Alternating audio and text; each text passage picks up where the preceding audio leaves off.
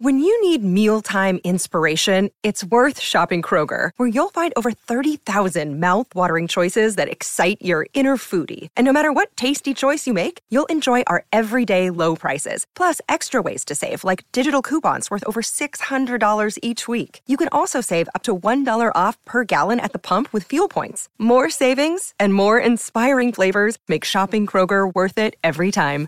Kroger, fresh for everyone. Fuel restrictions apply you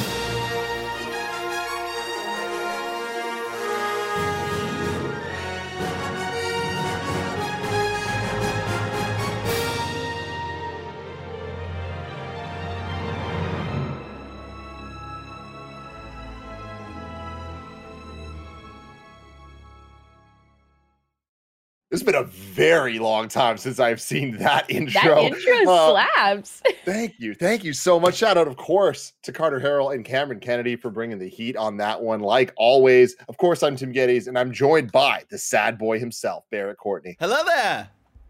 Hello there, indeed. And it's Star Wars. So you know that means I had to bring on Pixel Circus's own Sage Ryan. Hello again. And the master of ceremonies, the master of Star Wars celebrations, if you will, the one and only Anthony Carboni. I am ready for another happy landing, Tim. Yes, yes. So here's the thing. This is kind of funny Star Wars in review. Of course, this is a rewatch. Back in the day, leading into episode nine, we ranked, reviewed, and recapped all of the Star Wars theatrically released films. And now we're a couple years removed from that. The Disney Plus shows are rolling on, uh, and we have Obi-Wan Kenobi coming out next week. Before we went live, me and Barrett were talking about it. How insane is it that we have a Ewan McGregor led Obi-Wan Kenobi TV show coming out next week? It Where are feels made up. with It Yeah, feels made up, really right? does. I think we just like- asked for it for so long and we're so used to not getting the things that we ask for, not like from Star Wars specifically, just in general in this life. Yeah. Uh, that it feels like we asked for it and they said, okay. And we're like, oh, wait, hold on, what? Yeah. I really? 20 years from now, somebody is going to do the oral history of this when everybody can talk about what it actually took to make this show happen. Ugh. And I am going to be so fascinated to listen to that story. So fascinated. because it, it- it's I'm felt like sure. a long time coming and i remember it was i think they announced it officially in this Dis- disney era in 2019 because i remember it was my first year at kf we were still in the mm-hmm. studio and you know they were doing like they're building up to a bunch of like star wars announcements i forget if it, if it was star wars celebration or if it was like the disney It was D. It was D twenty three. I was there when they announced it. And Yeah. we were, you know, I, I told Tim, I think it was the day before, of like, all they need to do is have Ewan McGregor walk out on stage and be like, hey, I once played Obi Wan, and I'm gonna s- I'm gonna play Obi Wan again, and that's like almost beat for beat what they exactly did. And you know, I've been riding that high for three years, and you know, I'm gonna continue to ride that high over the next five weeks when the show actually finally comes out. It's insane. Hey, I you, I once played Obi-Wan. Get ready for a Life Less Ordinary 2 coming to Disney Plus. It's damn it! Damn it! With love to. Are you At ready? least give me a Moulin Touche. You know what I mean? anyway, that's all I got for you today. Um, so of course we're doing a rewatch of Star Wars Episode Three to get in the hype, to get ready for next week uh, to see the eventual reunion of Darth Vader and Obi Wan Kenobi. But we had to see where they last left off.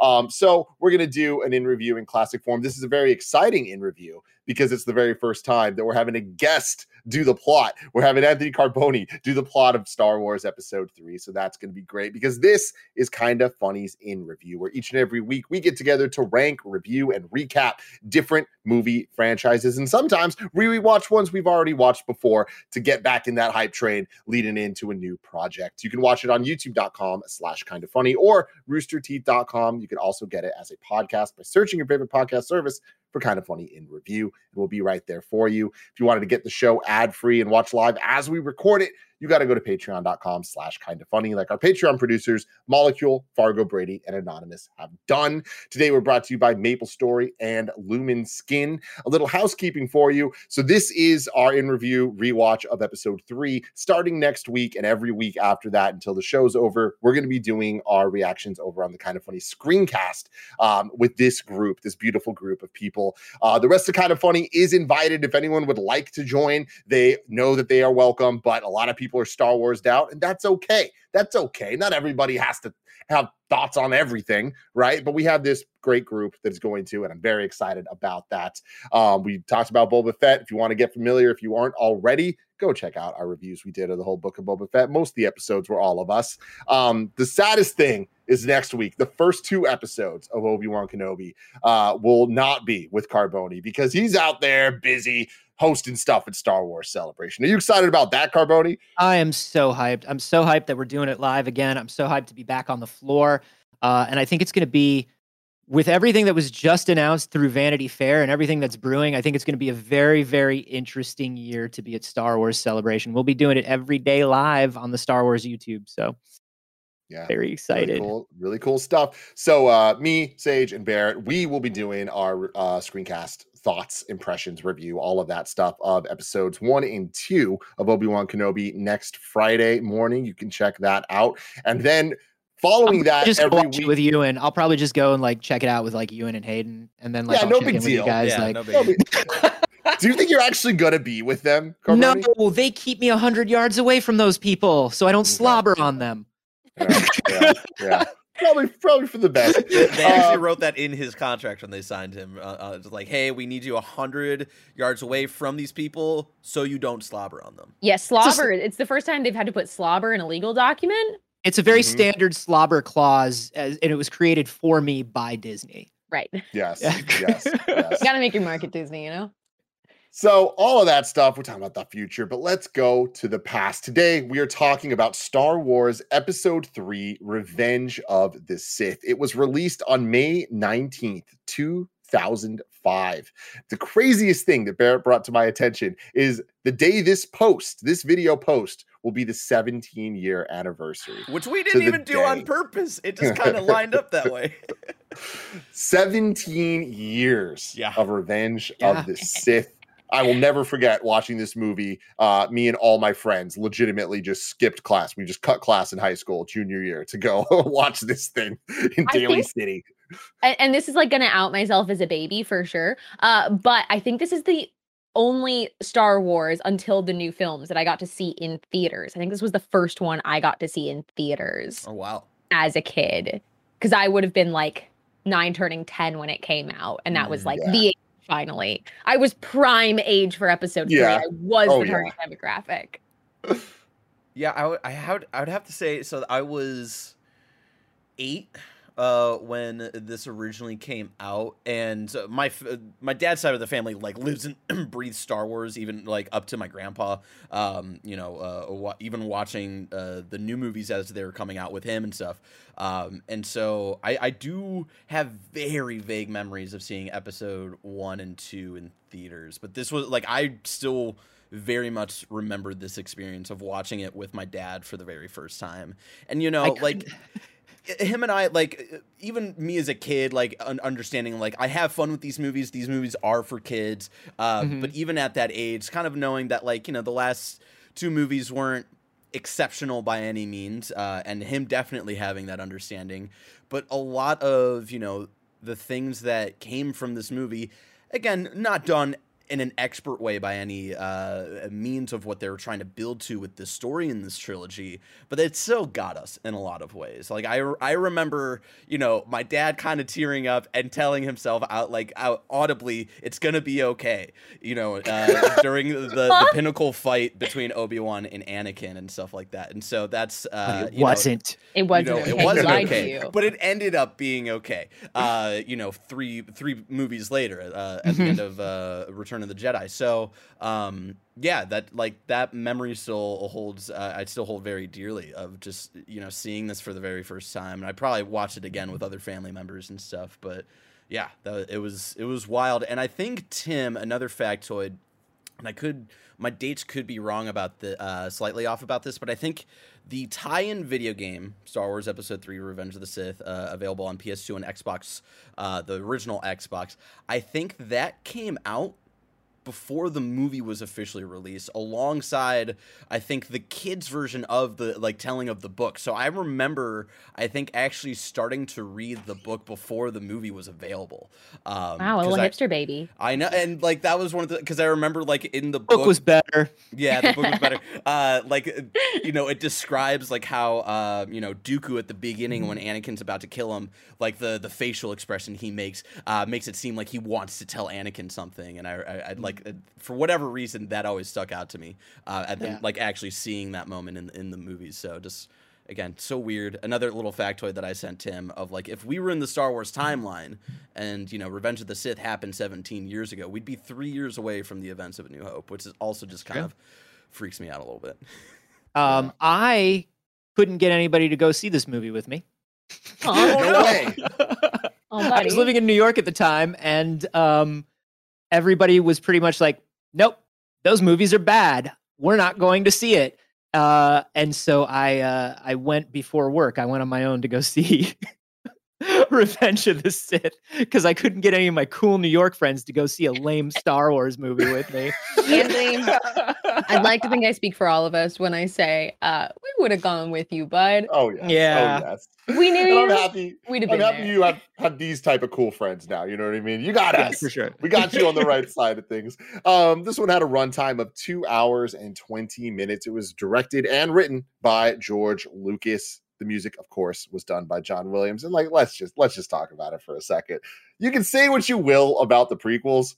The score is debatably better than the originals. Like it's just owns. so damn fire, man. Yeah. The score, the score is just lifts these movies on its shoulders. It really does in a It lot does. of places.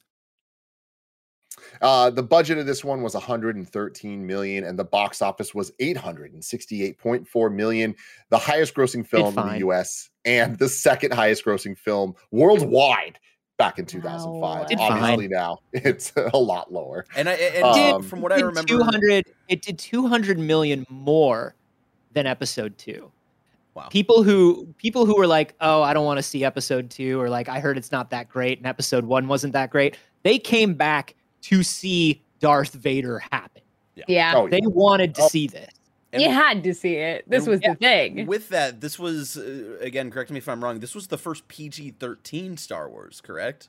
Because all of them had Yeah, I been think PG so. previously. yeah. and And boy, yeah. did they push that to the furthest extent. oh they my got that god. rate. They earned it. Yes, yes, they did. Let, let's start off with our impressions of this of this rewatch of Star Wars Episode Three. Sage, what did you think? I really enjoyed the film. Uh, it was more violent than I remembered, which is very funny because it's been a hot minute since I've watched episode three. I've started prequel rewatches a good few times, so I've watched one and two more times than I've actually watched episode three. Uh, and immediately I was reminded that they really committed to that PG 13. Um, I enjoyed the characters very much. I had a lot of fun watching it. It was simultaneously better and worse than I remembered in many ways. There were areas where I was like, wow, I remember this being a lot cooler. And then there are areas that are just like, wow, I remembered her having more lines. Uh, okay. Got it. Yeah. That's my like Absolutely. like light overview of where I'm at with it. Carboni. I love this one. I want to say shout out to the MVP, Ian McDiarmid who just destroys. This movie is just a McDermott movie. I know what it's supposed to be about. I know who it's, we're supposed to care about, but this is the Chancellor on ice. This is the Chancellor the musical. This is the one man show Chancellor exclamation point live. I do agree, one man show. This film. I love this film because McDermott is just the MVP. But also, like, I think time has been time has been kinder to these movies than we thought, particularly with uh particularly with, of course, the Clone Wars and all of the things that uh, Dave Filoni and the rest of the uh, the television team has done, the comic book team to sort of fill in some things. that give these movies a bit more gravitas than I think they had upon first viewing. And I and I love that. I love that now I can go back and I can be like as a standalone film there are some things in here where I'm like why is why are these people acting like this? But with the Clone Wars added in I'm like it was explained. I'm fine. Get to the chancellor. Barrett.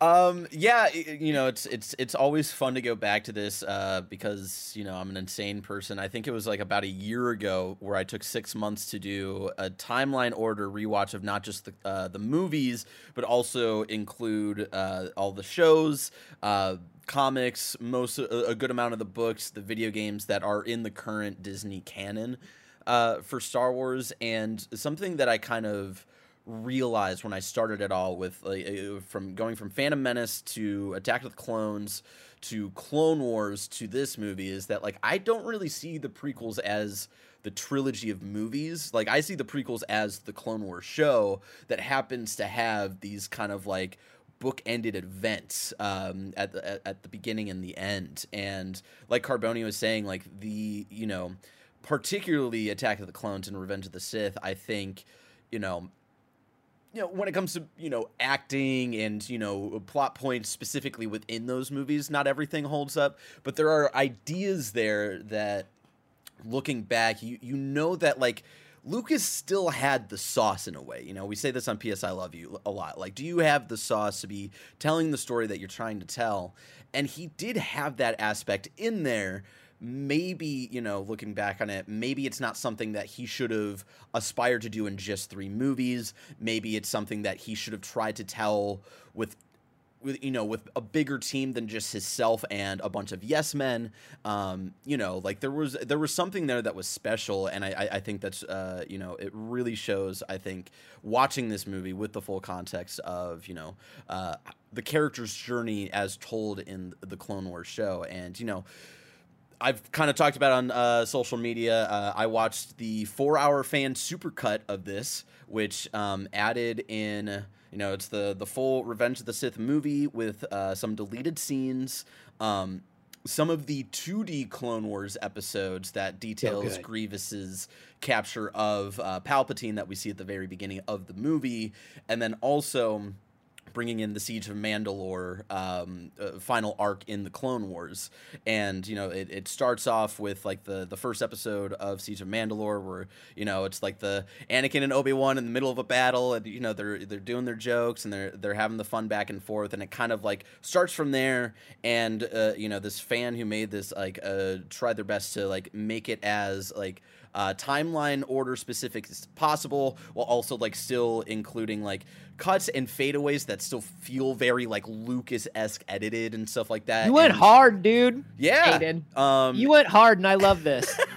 and I even rewatched some of the uh, some Clone Wars episodes before uh, watching this just to get like the lead in of you know where Ahsoka is at and stuff like that. And while you know this was like a fun thing to experience, right? Like it, it was.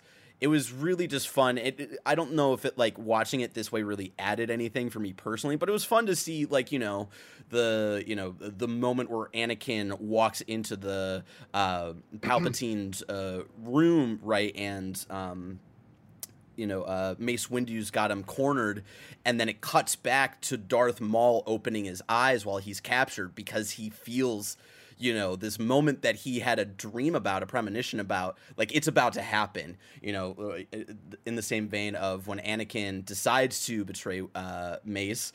And then you see Ahsoka's reaction to that, like cut to immediately. Like uh, that was pretty cool. Um, to just kind of like get the you know get the full ramifications of these core characters uh, from the shows and stuff. So um, yeah, and it was the one thing I remember texting Tim about was like it's so funny like when you're in like the beginning parts of it because the first shot of the movie isn't until 45 minutes into this cut. Um, and you get the detailed kind of Grievous capturing uh, uh, Palpatine, and it's like the 2D 2005 animated show that like led into the release of this movie.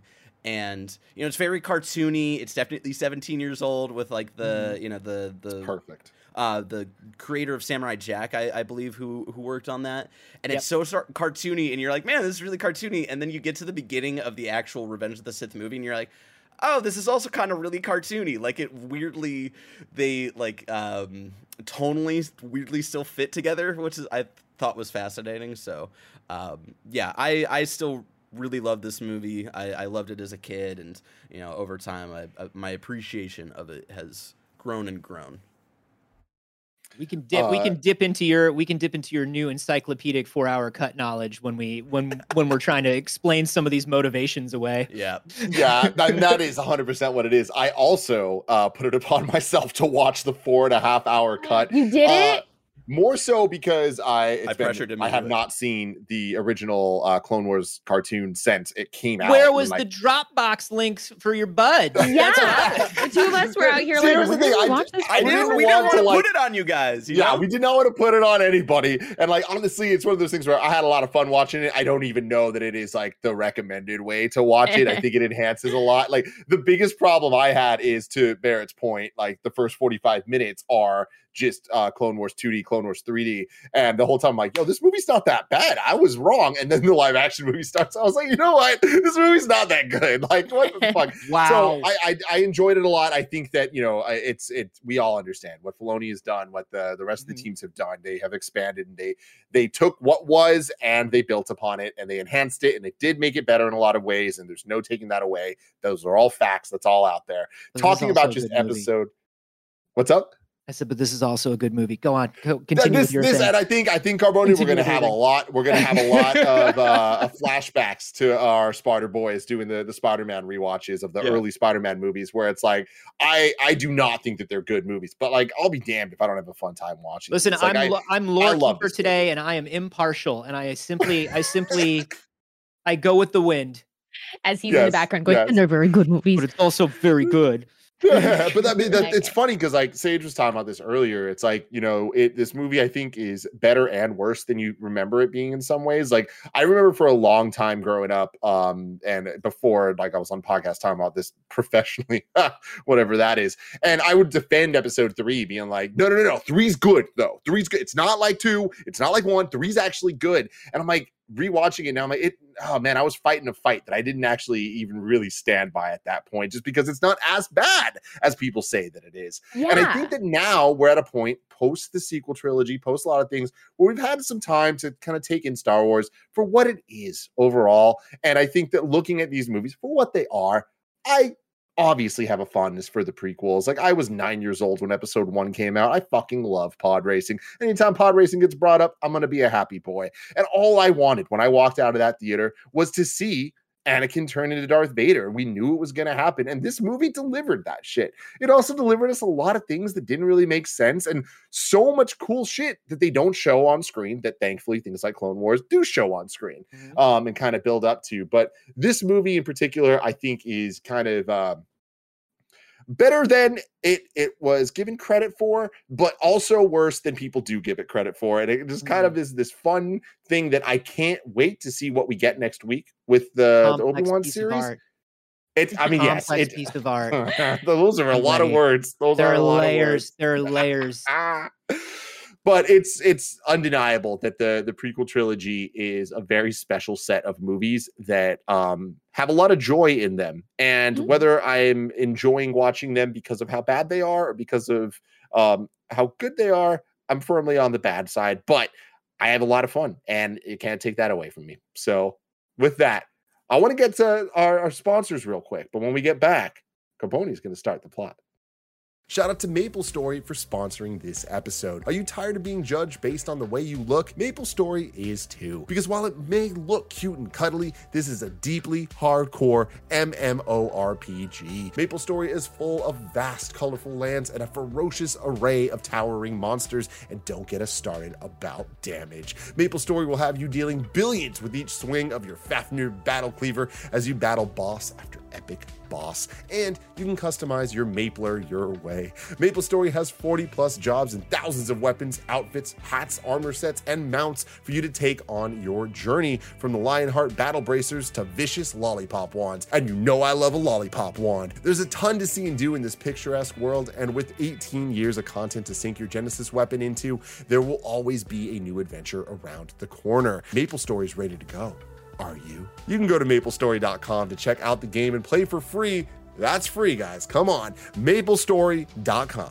This episode is brought to you by Lumin. If your skincare routine is basically you washing your face in the shower with that one shower gel that you've been using since high school, then it's time to level up the skincare game. Thanks to Lumin, you can drop that bottle of three in one and start using products that actually take care of your face. With Lumin, you get the highest quality products. All their products aim to help with those stubborn acne scars, under eye dark circles, wrinkles, sun damage, dry skin, oily skin. Gia has been using the charcoal face wash and charcoal face scrub, and she feels so fresh, so clean afterward. She has dry skin, so especially during the winter, it's nice to have that hydration and exfoliation. Also, she's a big fan of the really subtle citrus smell. All you have to do is take a two minute quiz on their website, and they'll tell you exactly which routine is best for you based on your skincare needs. Level up your skincare game with Lumin Skin today. You can go to luminskin.com slash kind of funny to get your free trial of Lumin's products. That's L-U-M-I-N-S-K-I-N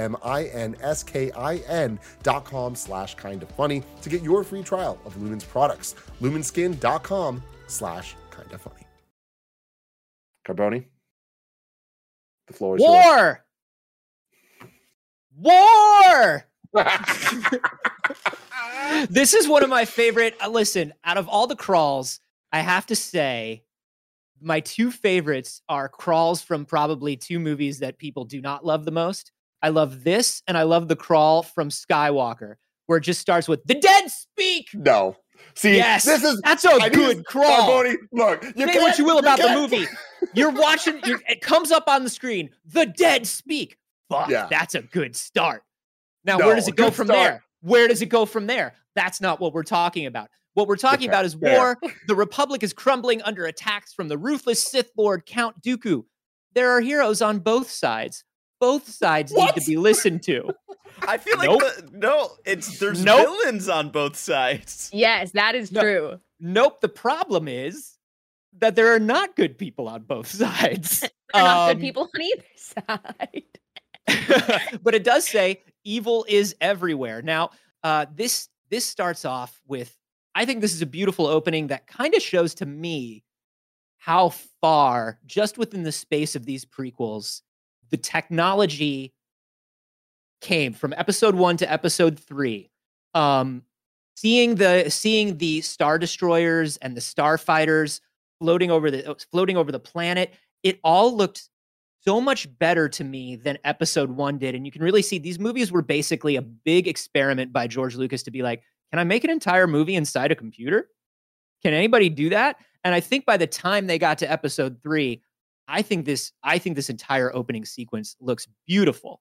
Um Dude, I, I think I think it's more than just the the technical look of it. I think it is the the lore and story kind of ideas of the ship designs um changing. And Bye, hopefully Casey. Carboni comes back.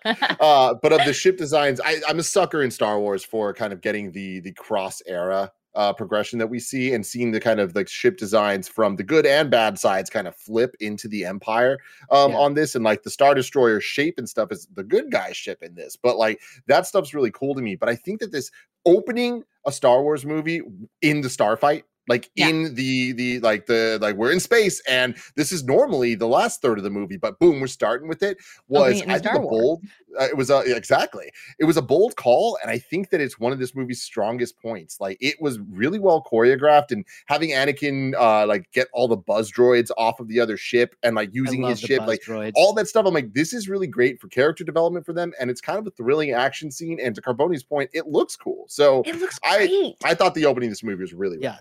The buzz droids are one of those beautiful Star Wars things that make no sense. like I love them because it's like we're not going to shoot your ship down with an explosive or concussive blast. What we're going to do is we're going to shoot you with something that opens up into a bunch of tinier little things that slowly that slowly cut you apart into tiny little pieces and I'm just like yes. Yes to this. I love it. Well, there's got to Uh, be a solution when you can't shoot these like really talented Jedi fighters down. You gotta Mhm. you gotta figure out something, and if you just like you just you know shotgun blast all of these uh, little uh, uh, droids that look kind of cute in the right context, Kind of Uh, adorable. Yeah, There are a lot of evil droids in the prequels that are actually very adorable. so true. Um, now, this, of course, we sh- we see uh, Obi Wan and Anakin in their ETA two starfighters, which are some of my favorite ships, the little Flash Gordon space pods that they fly through. Um, and this also to me is a really great. I think Revenge of the Sith might be. It's up in the most quotable movies of all Star Wars movies. It really is. Just the just the back and forth between Anakin and Obi-Wan. There's so many good one-liners in this. And I forgot how many of them just come right out of this first five minutes.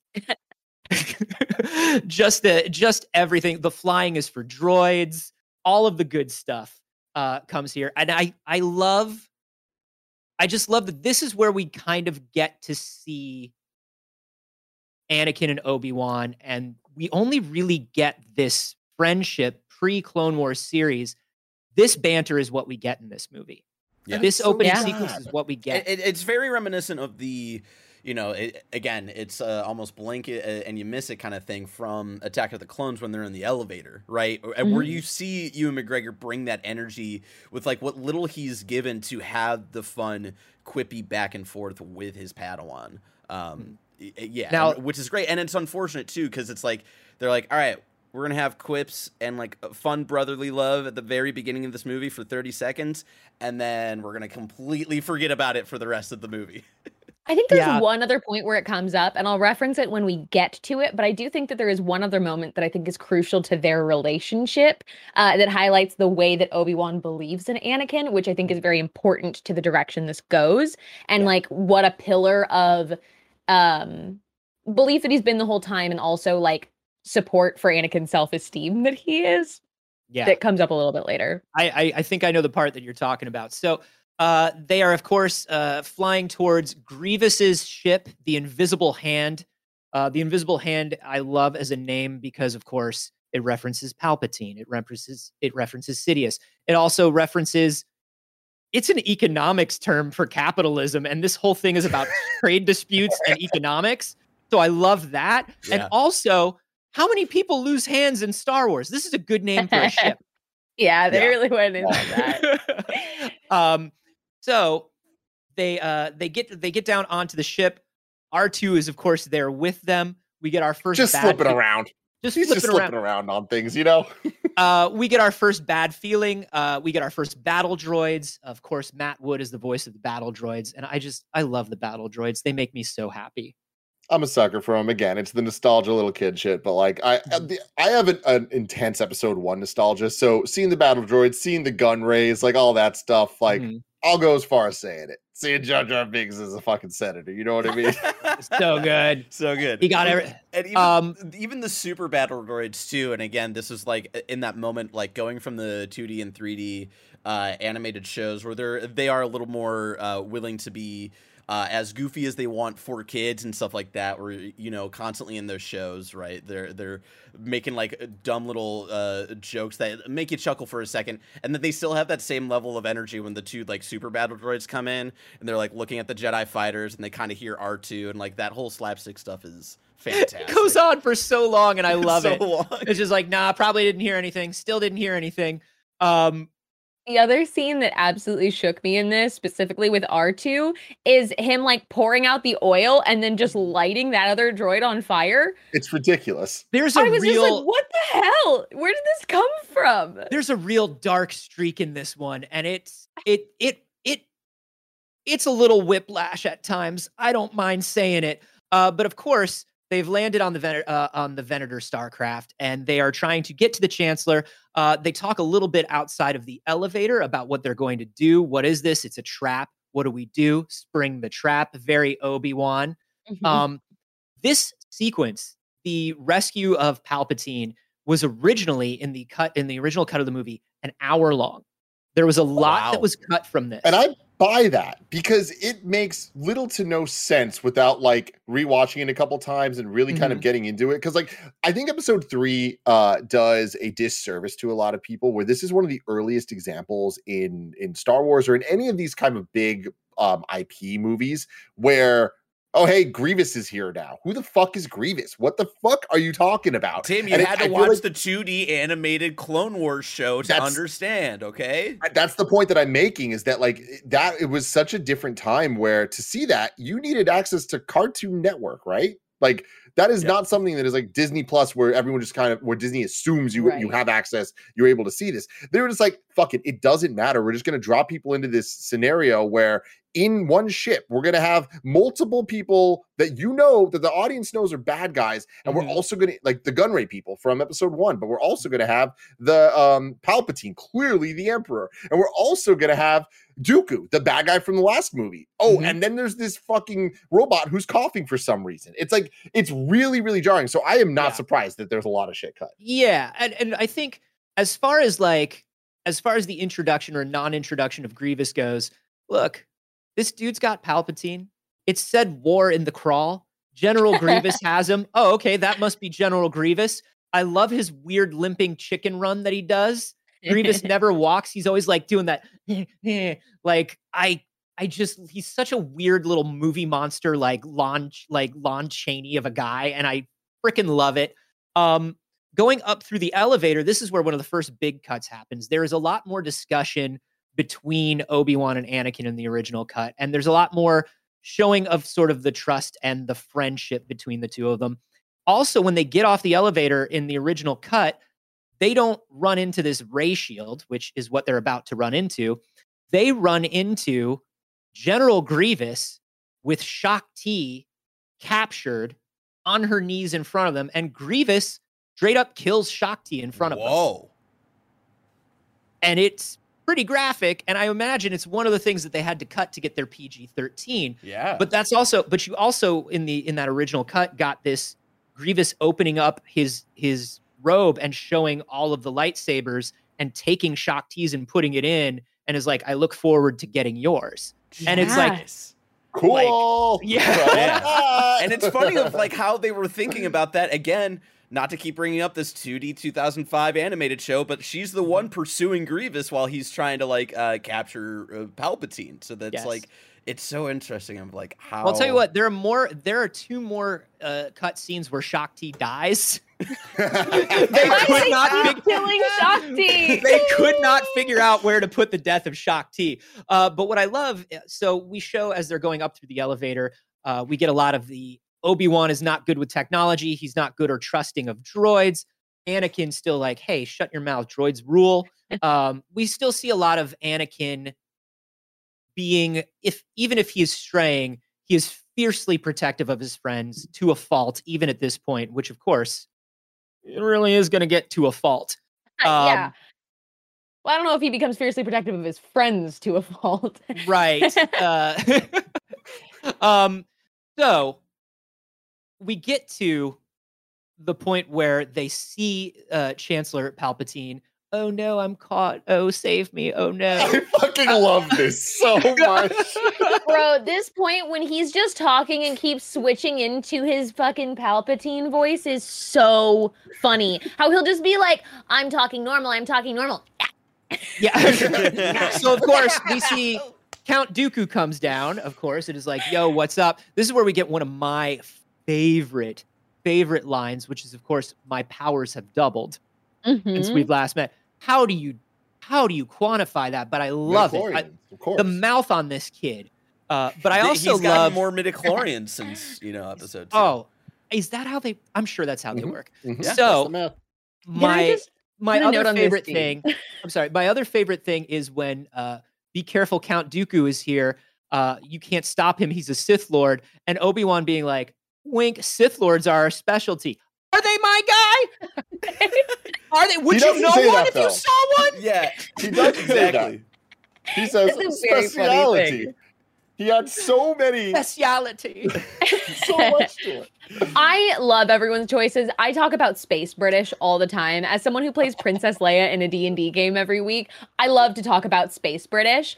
Ewan McGregor, on the other hand, did not adapt everyone else's space British. He did completely his own thing. He made up an mm-hmm. entirely new dialect for Obi-Wan, and it's my favorite of It's anyone's perfect, speech because in it this. also it, it, it just like it really shows of just like how much of just like over the top Obi-Wan is all the time. Committed. Yeah. So good. great. So my note to add to this scene is why did Anakin always look like a villain? Oh, they never dressed up. him like a Jedi. They never did his hair or makeup like a Jedi. Like they very intentionally are like villain signaling the entire time with adult Anakin. And I just don't understand why. Like, yes, we know he's gonna be Darth Vader, and I get that this is for children and you have to let them know. But like, damn, you could have given us just like a little more cover up. Like you could have put him in the, the Jedi robes. The, the hair, like his hair is greasy from go. The Hair, the he's like- scar. He's got the scar, but also nobody else is allowed to wear anything but the white and tan. Even Mace Windu, who's allowed to have a purple lightsaber. right. which is which is just amazing. I mean, like the thing is, like I, I I know that this crowd's uh, views on Luke are are different than mine in many ways, but uh, in Return of the Jedi, him wearing black, I loved that. It felt different. It felt like we're getting kind of some some hints of some things that could be potentially, and the story kind of deals with it. But to Sage's point in this, it really just is, y'all. He's a bad guy, motherfucker. Right. It's like, oh, I- hey, oh.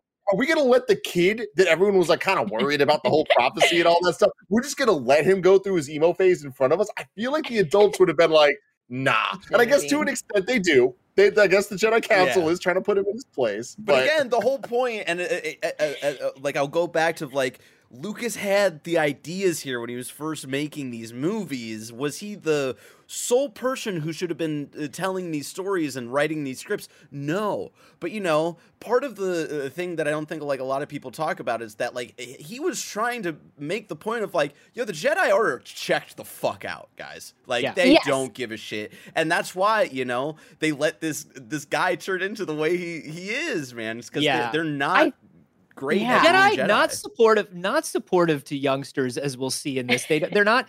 They're, it's not a supportive work environment. There's no compliment sandwiching when you're a Jedi, and I think we'll see this throughout. Uh, but one thing that I do want to say about this, a word that keeps coming, that popped into my head every time I watch this, is Shakespearean. It's Shakespearean. There is so much. Everything from every like it feels the your bad guys feel like your Iagos and Falstaffs. The the dialogue between the two young lovers is like when it works is kind of like very Shakespearean. Does it work a lot?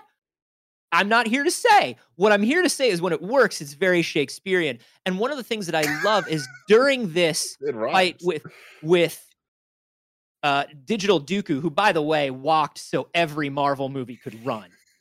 Like in all honesty, this still looks pretty good. Like you know it's not Christopher Lee, but I'm like, yo, this is how this is how Paul Rudd does Ant-Man. You know what I mean? Like this is how these these guys are doing these movies. See, Um, I don't know that I can say this shit looks good. I think that some of the ship stuff, I stand by it looks great, Mhm. but I think that a lot of the it's it's less the choreography and it's more the way the humans move in this. Like uh, a, a scene that comes to mind for me is in this when the rubble is kind of thrown down on Obi Wan. Like mhm. the way that it is animated is it, it's not lifelike and it's also not cartoony. It creates this really kind of weird thing where no matter what it is, you're like, that man is crippled for life. yeah, like, I don't care be that he's a Jedi. in the middle. He is split Yeah. in two, man. Yeah. And I feel like a They lot of the ragdoll fighting, real hard. They ragdoll It- like an Xbox. the ragdoll shit, I think kind of like uh seeing Christopher Lee like move around the way he does, it just it doesn't feel believable, even mm-hmm. knowing they have special powers that make anything happen. Like it, it Right. just doesn't like add up to me visually. I I didn't have I didn't have that same problem. I would say, you know, obviously the effects are not as good as as we've got now, but I think one of the other things that I liked is they were learning to edit for the effects too. Like they weren't so this has to be a perfectly clear shot of a digital person all the time. They started cutting it a little bit more like a like a fight scene in this. But to talk about this Shakespearean stuff, all these little all these little things from from from Palpatine, the do it, do it, which is my favorite thing. Kill him, kill him now. Like, oh, I Everyone love talks Palpatine. about the do it, and not Do enough it. people talk about get get. The fact that they just left in him doing that, Yeah. and like I watch everything with closed captions because I can't he- I can't watch a movie without it. Um, and the fact that it literally just says "get" across the bottom of the with no, he doesn't finish the sentence. There isn't Nope. anything. He just goes from like mm-hmm, mm-hmm, get, and then they just cut back to the fight. Is the funniest thing I've ever seen in a film ever.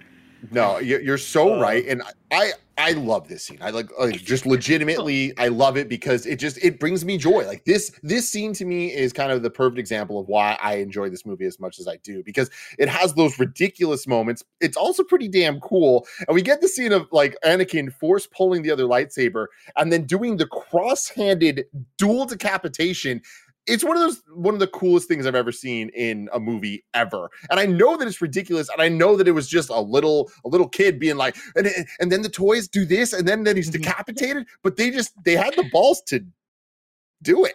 They leaned yeah, back into the Star Wars camp, man, which is what and, they needed to be doing. And this, like, because because the Shaak Ti part was cut, this is the first moment where you watch this and you're like, oh, we're going down a road. Uh-huh. This is uh-huh. very different. Um, you know, obviously Obi Wan comes back. He sees, you know, he's about to see what happens. But when he frees the when he frees the Chancellor here, and the Chancellor is giving like his first talk where he's like, "Hey, look, it's only natural. You cut off your arm. You wanted revenge. Remember what you told me about your mother and the stamp. This is this is like grooming. This is yeah. the groomingest of grooming. He's like, hey man, no, I get it. You were angry and you flew you flew out of line. Remember that thing that you told me in confidence that only I know about what you did to those people? I understand it. I'll never tell anyone, but remember that I do know and I could. You know what I mean? Like this proper villain. This is, this is very good and McDiarmid plays it very very well. Um I do also like this moment here, even though the kid is dressed in black and decapitating people the thing about Obi Wan, where um, his fate will be the same as ours. We're not going to leave him behind. This is my friend. I do still care. My I'm already starting to get me- mixed up in the head, but at this point, I still do remember to, that why I started doing this was to protect the people that I love. Um, R2's wild ass side adventures. Great, absolutely. Are hundred percent just the best R two side adventures you could ask for. Because while this is happening, it, we've got the stuff going on that we were talking about where he's literally uh, immolating droids and like trying to like trying to hide. When we see him, they get caught in the ray shield, and and it's like, don't worry. I say patience. R2 will R2 is still out there and R2 just comes slamming like, "Oh no." And I'm like, "This is a good comedic moment." yeah. I actually love this moment. Um, R2 will save us. Perfect oh, balance there, right? Yeah. Especially because Anakin is such like a like a pissy boy through all of this. the, his like softness for R2, I think, is so important. Yeah, mm-hmm. we're, we're, I, he, I do too. Sorry, go ahead uh, just just real quick, I was just gonna say it's like I I think that uh, one of the bigger problems, one of the bigger problems of the prequels is their commitment to going back and being like, hey, remember C-3PO? Well, Anakin actually built him, and R2's been there the whole time, and oh, mm-hmm. Chewbacca's gonna hang out. We'll get to that in a second. Like all that type of stuff, I think. Like while of course creates the fan service hype moments uh, in theaters and stuff, creates problems where all of a sudden they are creating new character uh like traits of these characters yeah. that we know that they then need to double down on. So getting this like goofy R2 that we had a goofy R2 in the original trilogy, but it was a saucier R2 as opposed to like goofy kind of weird shenanigans that I think we get in, introduced to mainly in Attack of the Clones, yeah. where he's like jet setting around, you know. And the opening of this movie feels like they're doubling down on that. Like, well, it's because R2's like that. It's like, well, y'all made him like that, and he wasn't before yeah, the the Metroiding, the sort of Samus Araning of R2, where somewhere between the first trilogy and the second trilogy, he loses all his weapons and stuff, yep. is a little interesting. Uh, you know, they, that's something that they do talk about a little bit, where where mm. um, as time goes by, uh, the, the, maintenance that's done on R2 is less. Some of that uh, functionality is taken away, or it doesn't work anymore. R2 is also like trying to keep a low profile at that point. Like there's a lot of stuff that goes on to explain it, but you're right. There does become the weight where it needs to be explained. Yeah, um, I will say, I think I'm okay with him having a little bit of a you're not my dad energy, though. Mm-hmm. You know what I mean? Like Anakin was his boy. Anakin yeah. built him, and that bond never quite forms even between him and Luke. Uh, cause like as much as it was passed down and now he was Luke's droid, like he wasn't Luke's droid, right? right. So the relationship that they have is not the same. And the things that he has been through and the things that he has seen through it, even though there's not necessarily supposed to be like emotions necessarily, I think that changes over time and I'm okay with it. Um, they are taken prisoner, of course, by Grievous. They decide that they're going to they're going to go to the bridge with him. Um, one of my favorite things that I love is as they're brought into the bridge to face Grievous, one of the battle droids like walks by and goes, "Excuse me," like bumps against like bumps against Obi Wan and But just it's goes, also it's me." not like a like a just a very flat excuse me. It's like excuse me, like uh, I'm walking here. Come Yeah. on, don't you see me? I'm a droid. I exist here, and you're just gonna bump into me like that? Like it's such Yeah. a it's just a specific level of sassiness where it's like hell yeah, I love these droids, and I need an entire show about just I the love the battle sassiness of these droids so Um, we also get introduced to uh, the the IG 100 Magna Guards. Those are the droids that wear very cool torn capes and have Oh, uh, so and have the electric uh, have the electric staffs. Um, they are mostly used as Grievous's personal guard. Uh, you don't see them much uh, outside of that, but they're some of my favorites. I love them so much. Uh, and they're like all over the the 2D Clone Wars, which I mean, Mm-hmm. I just need to say it. Like, y'all watch this shit. Like, if it's been a while or if you've never seen it before, watch it. It is so damn cool. I would argue it is cooler now than it was then. Like, it's Oh. fucking awesome. Genndy Tartakovsky destroyed with that. It's it's absolutely unbelievable. The the Mace Windu episode of it is cool. Um, the the big uh, the big ba- uh, duel. But anyway, um, General Grievous, you're shorter than I expected. I that's good. It's good. It's Star Uh, Wars. I agree. I it's good good. But you know, there is to me there is a little a lot of people die in this movie, which does not happen as much in Star Wars. And a lot of people make jokes immediately after people dying, which is a little weird. Uh, Yeah. is Star Wars, but that to me is like the weirdest bits. Is like the Yeah. quipping immediately after somebody dies. He doesn't But- know how to transition in between those like uh, those darker moments and the the quippy things. I do want to you know uh, just shout out you know because I think someone in the the Patreon comments already uh, said this of because of this very short interaction where it's implied of like Anakin and Grievous have not met each other whatsoever during uh, uh, this war.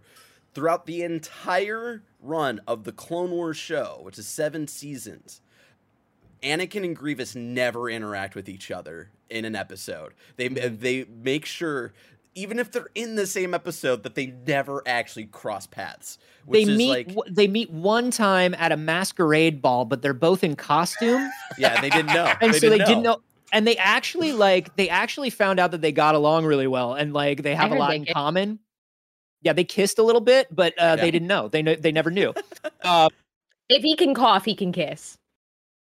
that's It's what true, they say mono. that's what my doctor always says if you can cough you can kiss What? he's not General a great Grievous doctor coughs. He's why does a droid cough? Hate it. because well there's a whole thing to Grievous yeah, he but wasn't course, always a droid man. He was. you I know, but he is made of droid parts now. he's made of droid and and just the most tired eyes you've ever seen he Just shouldn't needs- cough. Just needs one nap grievous. Um this fight in in the bridge of the invisible hand i really love. I like watching the the magna guards fight. I like watching uh the fact that obi-wan and and anakin sort of just planned for oh well we'll get more sabers. Things will happen we're gonna get our way out of this. We'll improvise. Uh all the gravity stuff like i'm a sucker for gravity stuff and i Oh. thought it was done really well in this. Like this th- they did a good job with the pacing of the opening of this movie going from the the starfight scene to into the ship to then this action scene. Like it kind of feels like oh man you're already giving us another one? Like thank you. This is pretty damn cool. Yeah, and Grievous uh, taking out the taking out the the the windshield, the starship windshield of his own ship to take out these Jedi is such a power move, and I love it so much, and it really sets the tone for this for Grievous for this new villain that we're meeting. We're like, damn, he can do that because he's mostly robot and tired eyes. What? How are they going to fight him? Um, so I really, I, I just, I think it's very good. I my one of my favorite lines here as they're trying to sort of they're trapped on this ship. It's falling apart. Grievous is like, "Sayonara, suckers." They've got to they've got to land this thing on Coruscant, and I love this line from Obi Wan that's like, "Can you fly this thing?" And Anakin goes, "Under the circumstances, I'd say the ability to fly this thing is irrelevant." Yeah. yeah, which is I such like a good. like a, almost like a very nerdy way to respond, which I feel like is, is something that like is a very small aspect of Anakin that we hardly ever get to see. Where it, it was almost like the um like I, I I almost expected Obi Wan to be like English, please, like in that uh, in that sort of way of Mhm. just like how Anakin responds that way. It's fucking great. Yeah. And I love you you do see like you know throughout this Obi-Wan is not comfortable with technology. Obi-Wan does he can fly and he's really good, but he's good because he's a Jedi. He's not good because he likes flying. And so seeing Anakin like kind of being in charge of this, like grab that, pull up on that, let's go, we're coming in too hot. I love this. I love the introduction of like these flying fireman ships. That's really fun to me Yeah. like just these flying fire extinguishers as they're landing.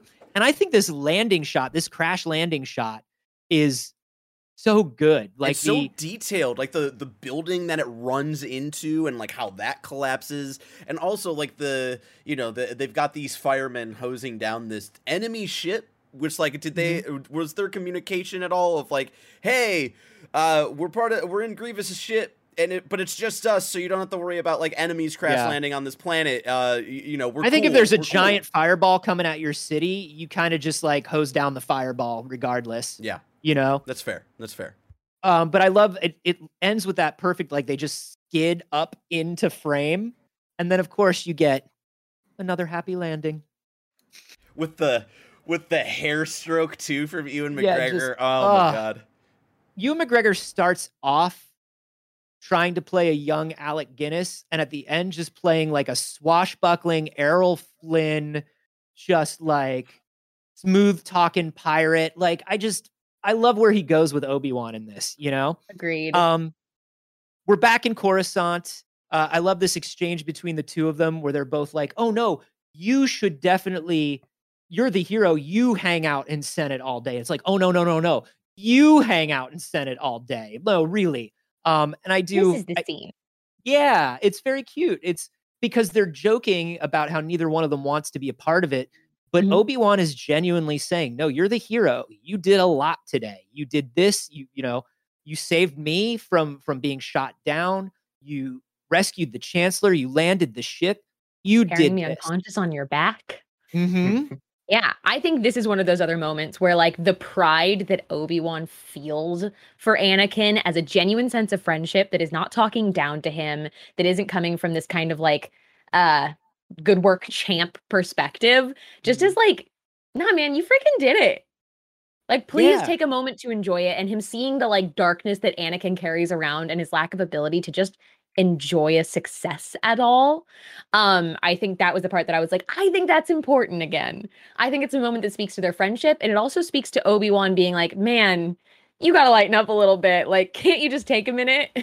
Yeah. Where's some white? Your closet's looking pretty pretty dark right now. You Yeah, know what I right. mean? Not Some a light colors, just some pop Dad. colors. yeah. I remember my mother saying all of these things to me as a teenager. um, so uh, they report on what went down. Uh, Mace Windu says, "Don't worry, General uh, General Grievous will run and hide. He always does." And I'll, and then of course we see as they're all walking off to Senate, up comes Padme, and I'll tell you what, I Please do. do I do like. Look, clearly they're not hiding, which is a thing, but they're they're in pretty plain view. I guess they're in the shadow of a column, but it's it's it's Buffy the Vampire Slayer. Oh, Mm-mm. um, it's Buffy the Vampire Slayer hiding. Yeah. It's the way that you Yeah. can be right in front of a window, but as long as you're not directly outside, you're fine. As long as there's a little awning, you can be in the sun. Yeah, if he's got a if he's got a parasol, he could be a good he could be a good vampire.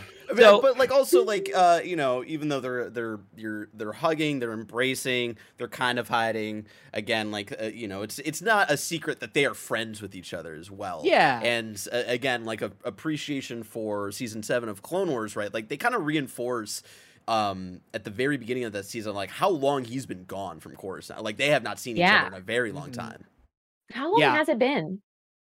Does anyone know? Like been, like, approximately. Before been- she had a baby like- bump Yeah, it's been a few months. Like they haven't seen each other in a while.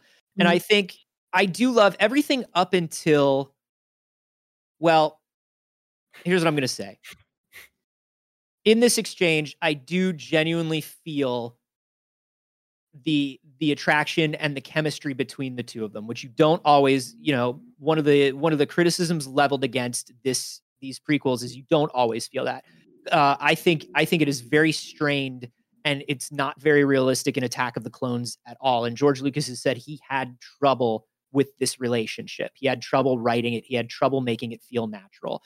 But I think in these scenes and in these moments where they're sort of where the actors are sort of given emotional beats to kind of grab onto, Mhm. you know, that are clear emotional beats, they respond in kind. And I do love the interaction between Hayden and and Natalie here. Now, when she says something wonderful has happened, Annie, I'm pregnant, the tone kind of changes a bit. It- Neither it one of them. I don't think, Yeah. under, knew what they were trying to get to in that moment. and and that's it's weird because I think that uh I'll- I'm I'm pretty much right there with you, and I think a lot of it has to do with the score. As most of this movie, even when things aren't particularly my favorite, when it has such a great score underneath it, it carries it a bit more. And the Across the Stars love theme is like so damn good that I feel like anybody, any two people on screen, and you play that music, I'm like I believe Yeah. they're in love. And like I, I will say that Hayden Christensen and Natalie Portman like push that to its limits. Like they really, really, really try for me to not believe in them. Um, but I feel like there are these moments every once in a while where like I, I can see this, I believe this, I understand it. But then yeah, the conversation about like, hey, I'm pregnant, and the way he reacts, the way she reacts, I'm like, what the hell are they doing here? That's the thing. I don't know how either of them feel about it. I have a much clearer idea of how she feels about it because he, and I get what he was going for. What he was going for is I'm scared. This is big. There are all of these implications that come along with this. I'm going to try and put on a brave face and pretend like I'm very excited for this. I get that that was the intention. But instead, he goes, ha, huh, huh, hmm. And he gives every emotion that his face can possibly offer in that moment. And I can't tell which one is real. They're all fake. it's so weird. It's such a weird interaction. And then he goes to like, this is a happy moment. Let's celebrate after just having been like, shit. like, fuck. I mean, And I like you genuinely can't tell. It doesn't feel like he's trying to cover that. There's it's not in the performance. It goes away when he goes to the like, I'm happy about this now. I try to remember that that Anakin at this point is 19 and Padme is 25. And I'm trying to think of like telling a 19 year old kid that he's a dad and how Yeah. weird and what a weird alien he's going to be about that. You know what I mean? And I don't think that he should be just excited because again, there are huge implications to that as well Mhm. for him, you know, as a Jedi and all of this. I just think he's got to pick. I think he's Yeah. just got to feel something, honestly. Yeah. Uh, I get that. I totally get that. And this, of course, is a moment where it's like, this is where you say, cool, I'm not really, I'm not really meshing with the Jedi anyway. It's great. We'll announce our relationship. We'll be together. I still know how to do Cut cool dry force stuff. shit. There's probably something for me to do out there. Yeah. I'll be, I'll be good. I've learned to trade. The trade is making things float with my mind and I will go out Real and I will get a job. You know what? I, you know, I, I think I think this is where you first. Uh oh. a little bit, little bit internet troubles today. Sounds like. Uh, this is the scene that you referenced earlier, Tim, though, uh, where Natalie Portman does brush out her fresh curls, uh, which is a very bold move. Uh, It's yeah, well- this, this is the balcony scene, right? Uh, and Yeah. Yeah. fun for our our four hour cut. Half of this conversation was cut out uh, when when they start getting into the Yeah. you know um you know uh, so love has blinded you and he's like Mm. I'm so in love So- with you it's like they just they completely cut one of Natalie Portman's six lines for the extended know, cut. but they added all you of added her deleted Two scenes hours of content. Okay, Yeah, You're the gonna cut deleted one for scenes five we're are about- words? pretty cool. hold up. We're about to get to the brushing her hair a hundred times on each side, which Padme Padme does brush her hair quite a bit in this trilogy. Uh, but to be fair, she's got a good head of hair. Now That's what Be- girls do. that's what they brush girls their do, hair. and they love horses. And what else do Lip we know? gloss. Lip gloss. but before we get there, we see uh Grievous's cool ship that lands like bugs. I like all the ships that land like bugs. Mhm. Um, his ship lands and he runs to go talk to Darth Sidious. Who could Darth Sidious be? Could It's be anyone. You only see three quarters of his face. You know, it. I that, that's the weirdest thing is like I was so unclear, and I'm happy. I'm happy that they found a way to shock his fucking face to make him look a little more disfigured, just so Mhm. just to make it clear, so I understood. Oh, he's that guy. Well, he does have to eventually at some point look like that. Um, but it's like I I feel like that could be explained by the dark side of the force Yeah. kind of just corrupts you over time or something Sure. instead of what they decided to do, which is one of my least Sure. favorite choices of this film. Oh, we'll get there, and I love it for a million reasons. Um, but this is where they talk about. Uh, this is where you see like a real good chicken run from Grievous for the first time. He gets like that long shot where he comes Mhm. off, and he's doing his like. He looks like he looks like a Bloodborne character running. You know what I mean? He looks like a Mhm. he looks like he's from a Souls game when he runs, and I love it. Um, so he's moving. He's moved the moved the separatists to Mustafar. Uh, the end of you know the end of the war is near. Soon I will have a new apprentice. You know because uh, Grievous is like, what about Count Dooku? He's like, "Psh, I got an even cooler, better. He's younger and cooler looking, and he's so rad, and he's gonna bring balance. And you're he's even better than Dooku. Dooku sucked. Um, Dooku just head still rolling, and he's like, Yeah. "Oh, that guy never even mattered."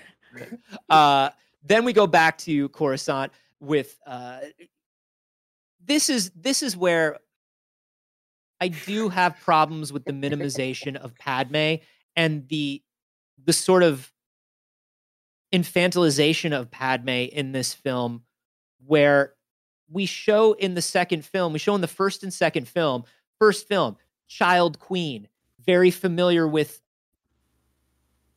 Being a badass is Being what a you're saying. badass, Padme making is a fucking decisions. They set up Padme dude. to be so cool.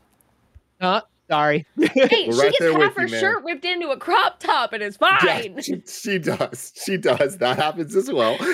you know but she becomes she she's very politically involved she understands what's going on in the galaxy she is and and that sort of gets taken away from her more and more as she becomes like just the object of vader's obsession um and and i will say that i don't like that i do like i kind of like this conversation here that they have uh and that you're so beautiful it's only because i'm so in love no it's because i'm so in love with you uh this is the Shakespearean exchange that I'm talking about. Like this feels very like Twelfth Night or Midsummer Night's yeah, they even me. put it on a balcony, man. yeah, it's so good. And like, and because the two of them are actors, they're like, oh, I think I know what this scene is. And Yeah. even though like the style of this dialogue is different than you're used to in Star Wars, I think it's fun because it's so Shakespearean.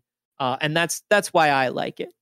I don't dislike this exchange at all. I actually think that this moment between them is very sweet. And I think the way that it feels different from Star Wars could be seen as intentional in that this is their little sneak away moment and their break from the Star War. Um, this isn't supposed to be happening. This isn't how they're supposed to behave. None of this is placed within the universe we understand because it is a breaking of the rules. Um, and I think that that's very cool. But this does start an incredible arc where, for the next approximately almost two full hours, Natalie Portman will only exclusively talk to Anakin. And ask questions about how Anakin is feeling and what Anakin is going to do. And This being a is so far from being in the passing- worst- Go for it. This is so far from passing the Bechdel test. It like it doesn't check a single box. To pass the Bechdel test, you only have to pass one of those marks, and it doesn't pass a single one of them. Yeah. Uh it's this is a bummer and we'll talk more about some of the stuff that was taken away from Padme and Barrett. You can certainly speak to that uh, as you've been rewatching stuff, but there's a lot of Padme that was uh, that was changed as they were recutting this film and reshooting this film and I and I think that the character did suffer heavily for it. Uh this is where we get our first dream sequence in all of Star Wars. and it's really problematic i think to the the core concept of like i know a lot of people joke about midichlorians and it's like oh episode one kind of ruined the idea of the force and all that stuff and like to the extent I, I i'm with them on that but i think that this is really where it started jumping the shark in a way where it's like so i understand that the prequels for all their issues have this overarching story with uh, emperor palpatine kind of controlling everything behind the scenes and it's his rise to power and it's an actually really cool story if you were to just tell people like the highlights and cut all the bullshit but just talk about palpatine's kind of rise and what he did and the trade federations and all that it's like this is way more involved than i would have ever thought star wars would be. But then for it to culminate in so many seemingly random things having to happen and resulting in padme being pregnant going to have the kid, Anakin getting these visions, and then Palpatine knowing about this and playing on that information with him with the whole opera scene we get to later. It's like I hate that all of it could be written away and logically like, oh yeah, well he just kind of like made that all happen uh, in his head to Anakin. It's like, well, we don't see that. So this comes Yeah. off as like very you're writing just to to write yourself out of another hole to write yourself into the next plot point, and like I just really don't like that. Yeah, we get into we definitely get into a moment into some stuff here where um where the characters stop interacting with each other like like normal people will will. These conversations begin to turn into conversations that that sort of advance the plot more. And and you're you're right. Even though Palpatine is very is just so 10 out of 10 perfect in this film, we have not seen this sort of thing from him. We do not get any idea of the scope of his power until sort of act three of this film. And we're missing that. We're missing these machinations. We're missing, we're missing the witches over the cauldron. You know what I mean? If this is going to be Shakespearean, show me a little bit of what of what these guys are doing other than Yeah. move this guy over here. Show me Mhm. a little bit more of this power in action and show me some more of your influence over people. And I, I totally get what you're saying. and it's interesting too because you know they play it up throughout this entire prequel trilogy like all right you, you know palpatine is the bad guy like you you know this guy from episode six and we're gonna like have fun with that but then like when it comes to actual like you know plot points and like character arcs and stuff like that and like uh, things that would help actually progress the plot and not be reductive for things like they don't play with that at all like let's get an a you know a 10 out of 10 ian McDiarmid uh, scene where he's like putting the dream into anakin shit like that and like uh, Yeah. you could have had fun with that but like when you know those moments matter to play with that they didn't take those chances which i just find again i, I lucas needed you know not a bunch of yes men helping Well, make this especially these like in a movie that talks so much about like figuring out what the nature of the mysterious dark side of the force is uh, we know that the light side is about into we know that the light is about intuition it's about uh sort of like the manipulation of objects. You can manipulate people but you try not to. Like we we've seen what the light side sort of shows itself as you know in the original trilogy we see the dark side as like a little bit of lightning and uh, you throw air conditioners at your son you know? So like we don't know the extent of it yet. Showing some of these more manipulative powers i think would have been a very cool way to go and they do they do go more into the nature of the force and the dark side and how the dark side can use its powers in the clone wars in things like the mortis series and and stuff like that. So um it does get explained later and a lot of these things you know with hindsight and with with the additional canon do become better you know but we're talking about the movie on its own here this is of course the dream of uh, Padme screaming for help and dying.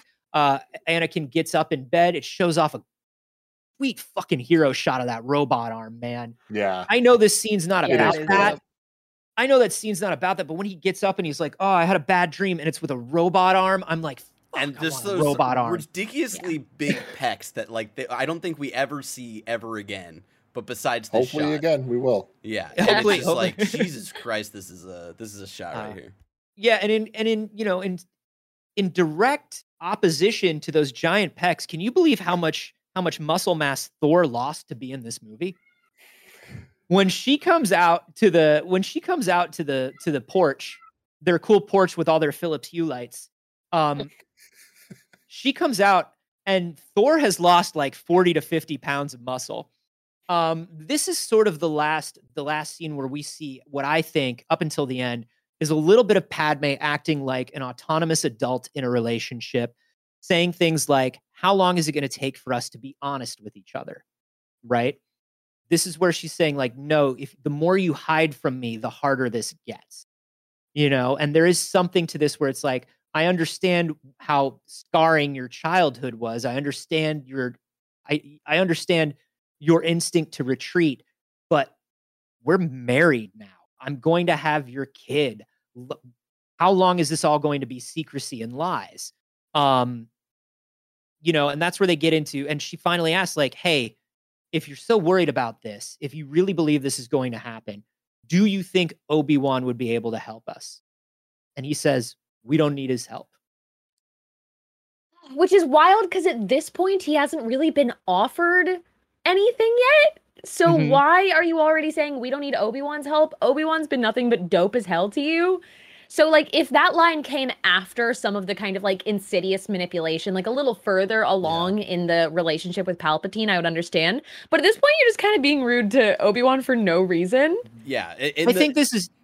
Sorry, I'm sorry. Go ahead, Barrett. Uh, it, it, like we're saying, like in the context of just this movie, it makes absolutely no sense. You know, when they're quippy buds, they're the best of fucking buds. But again, yeah. the like bringing in the full context, right? Like the last time, you know, Anakin saw um, someone go to the Jedi Order when you know they were down in the dumps and you know the, the things were not going their way was when Ahsoka got kicked out of the order and then, you right. know, had to do everything she could and with him to prove her innocence.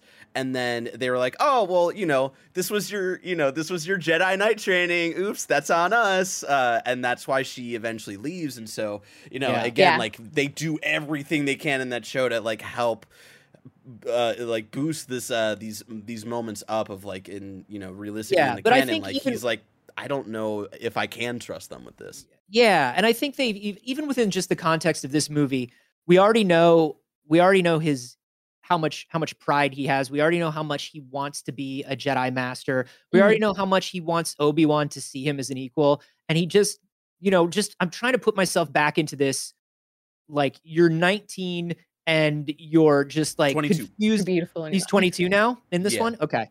He's 22 in this one. Then never mind everything is done. Yeah, grow the bullshit. No, oh, uh, no.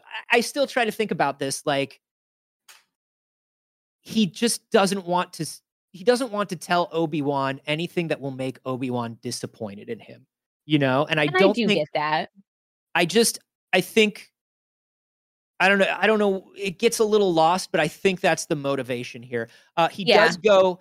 He does go to see Yoda though. Mm-hmm. Um, and he does talk to Yoda about premonitions here. We get some of some of Yoda's best, best, best Yoda lines. I love this. And I also love the lighting of this scene. They do yeah. a lot of great stuff where they constantly keep Anakin in this film half in the dark. Mm-hmm. And a lot of little foreshadowing. it's beautiful. This is this has got that those Roger Deakins blinds, even though it's in the future. Yeah. They got space blinds. And I. I love that they're sitting in front of the space blinds and and you know Anakin says, "But what if what if this is true? How do I stop it?" And Yoda just says, "Hey, people die. The fear of loss is the path to the dark side." You know? Mourn them do not, miss them do not. Train yourself to let go of everything you fear to lose. And Yoda's trying to tell him here, you're going to make this happen. Right. This is this will be you making this happen. Um, and of course, Anakin doesn't understand that. Anakin doesn't listen. He's a little too in his feels. Right. But also, this is this is one of those moments where it's like, I am, I'm sort of glad that they push Yoda to the other end of the of the galaxy in the middle of this film because after a conversation like that, you would think that Yoda would would inform everybody to like, hey, we need to like not just box this kid out, but we need to keep an eye on him and make sure that we are protecting him because he's sort of beginning to slip.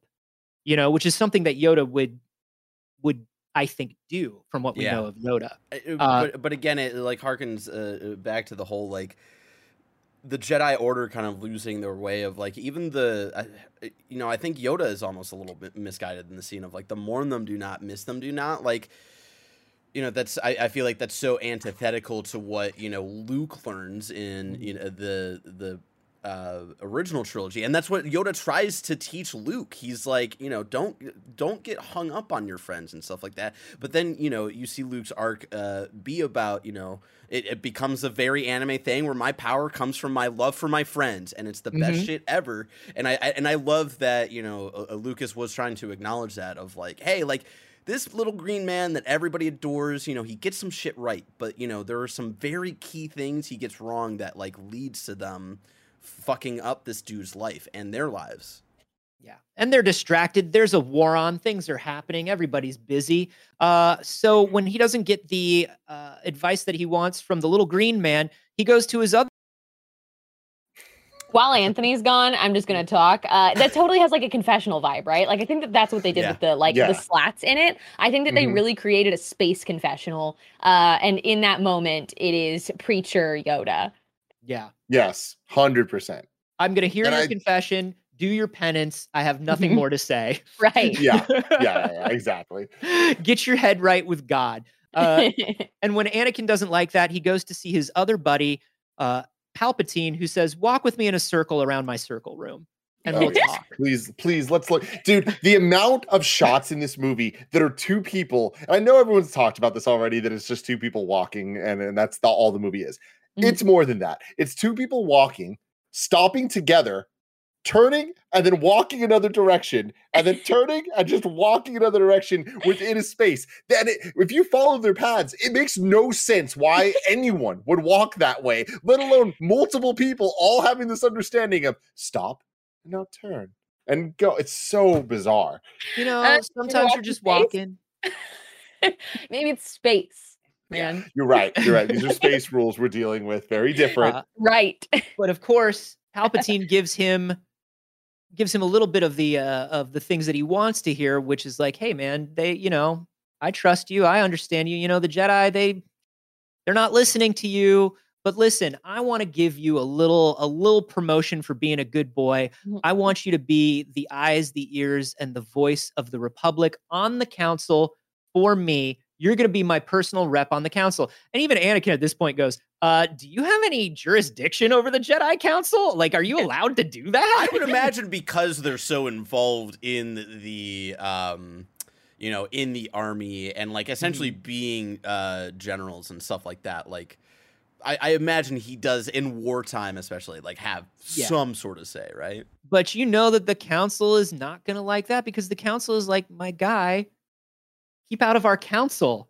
And This is Obi-Wan- council business. in the scene immediately before this, that very, very short scene in between the two that we talked Mhm. about, he literally just passes by Obi Wan. and Obi-Wan's like, "Hey, be careful with Palpatine," and that's it. Yeah, Yeah. that's it. Yeah, there's a lot of there's a lot of like, hey man, I don't like that dude, and you know, Anakin just being like, okay. uh, There's no reason. Not with Obi. I understand doing it with the Council, but specifically with Obi Wan, who's like just doing his best. Yeah, and I, I don't want to dwell on this too much because I know it's just like it sounds like I'm just being negative and like pit, nitpicking everything. But I think the problem is like the whole story. Like we had to do the Palpatine thing, right? He is Mhm. behind everything, and like every single event, he kind of has to have his hands in to get us where we know we need to be, which is Anakin turning into Darth Vader. The prequels Right. Solely exist for that storyline of Anakin Yeah. becoming Darth Vader. That's why I think it's so bizarre they make some of the choices they do of making the Jedi not the good guys. They're kind of bad. And uh, this whole idea of the atta- attachments are bad and all that stuff. All of that is just to serve the plot of Palpatine needing to meet up with Anakin and, and connecting on the dark side stuff. And it just gets Yeah. convoluted in a way where it's like, okay, I understand that like you're making the story, the Jedi aren't what we think they are, but why'd you make that decision if it was going to be this convoluted and Yeah. weird where we're watching this and we're like, even given the rules you've given us, Anakin and Obi-Wan should be getting along a little bit better. Like, and it, it could all be written away with Palpatine was corrupting Anakin, but it's like Yeah. that sucks. And again, that's why like I I, I constantly say of like if he had just uh, uh, Lucas had just been like, you know, I'm not going to make another trilogy movie. I think that like the, the uh, amount of complexities here need to be written into like a, a almost a show format to give us the time to build all of these ideas. They, he had way too many things that he was trying to boil boil They down tried to- into they- three. they had a lot of ideas. They had a lot of ideas for three movies. Um, and and they, you know, some of the stuff that they, you know, they they didn't do a great job. I think in, in a lot of in a lot of moments of paring that down. Um, when we get to the council, Yoda, of course, does not like this. Mace Windu says, You're on the council, but we do not grant you the rank of master. Anakin immediately throws a hissy fit, showing why he's not yet a Jedi master, catches himself doing it, and goes, I'm sorry, Master. Okay, I'm gonna sit down. And it's like, and it's like, ooh, even Obi- like Obi-Wan looks at him in this moment and is just like, dude, come on. Embarrassing. Come Come on. on. Like, There's only on. so many seats You in this embarrass little me. Room. Did I do that like the way he feel himself.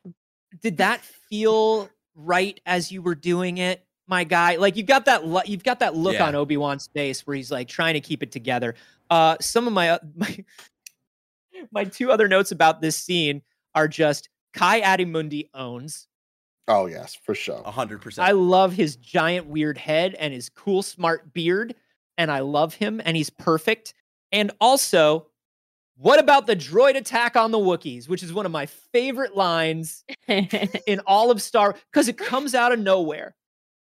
What about the droid attack on the Wookiees? And I, I'm sitting in the audience the first time going, oh shit, there's a droid attack on the Wookiees. oh, nice order of business. we got, we definitely, Ki-Adi-Mundi's right. We got to do something.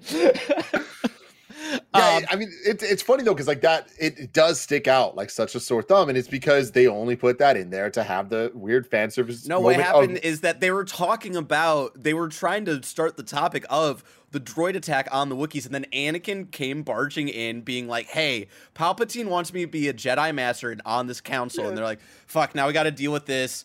All Yeah. right, you're on this council, but you're not a master. He has this hissy fit." All right, guys, what about this fucking droid attack on these goddamn Wookiees? Okay, Yeah. Can we Yeah. please get back to the droid attack on the Wookiees? They really it's looked like- at his bit and they went, okay, so anyways. Yeah. yeah, exactly. Like we got to talk about like how we can possibly make Yoda and Chewbacca meet because that's that's what we're gonna do now. Uh, Right. But it's funny, and I know that it's very different, and we're we're decades away from this movie coming out, and just movies are made differently now. But in Endgame, when it happens and it starts off, and you're like, oh man, five years have passed, and we have this group of people talking, and they've been trying to do their best with the state of the world, and then they reference like, oh, there's been some like earthquakes in. Uh, around Wakanda or whatever. It's like just kind of teasing things, and you hear it, and you're like, "Oh, that's kind of cool." Had they just been like, "Yeah, there's like droids are attacking the Wookiee home planet Kashyyyk," it's like, "Oh, cool, Wookiee, I know what that is." Like, I, I, I see what they're doing here. They're they're connecting it to world elements that I know. But instead, they're like, "No, no, no, we're gonna spend." multiple minutes like mul- tens of minutes of our runtime of this movie on getting yoda and freaking chewbacca to hang out Well, it's it's also about getting Yoda far enough away, right? It, you, the, it's about the splitting up, and this is part of Palpatine's plan.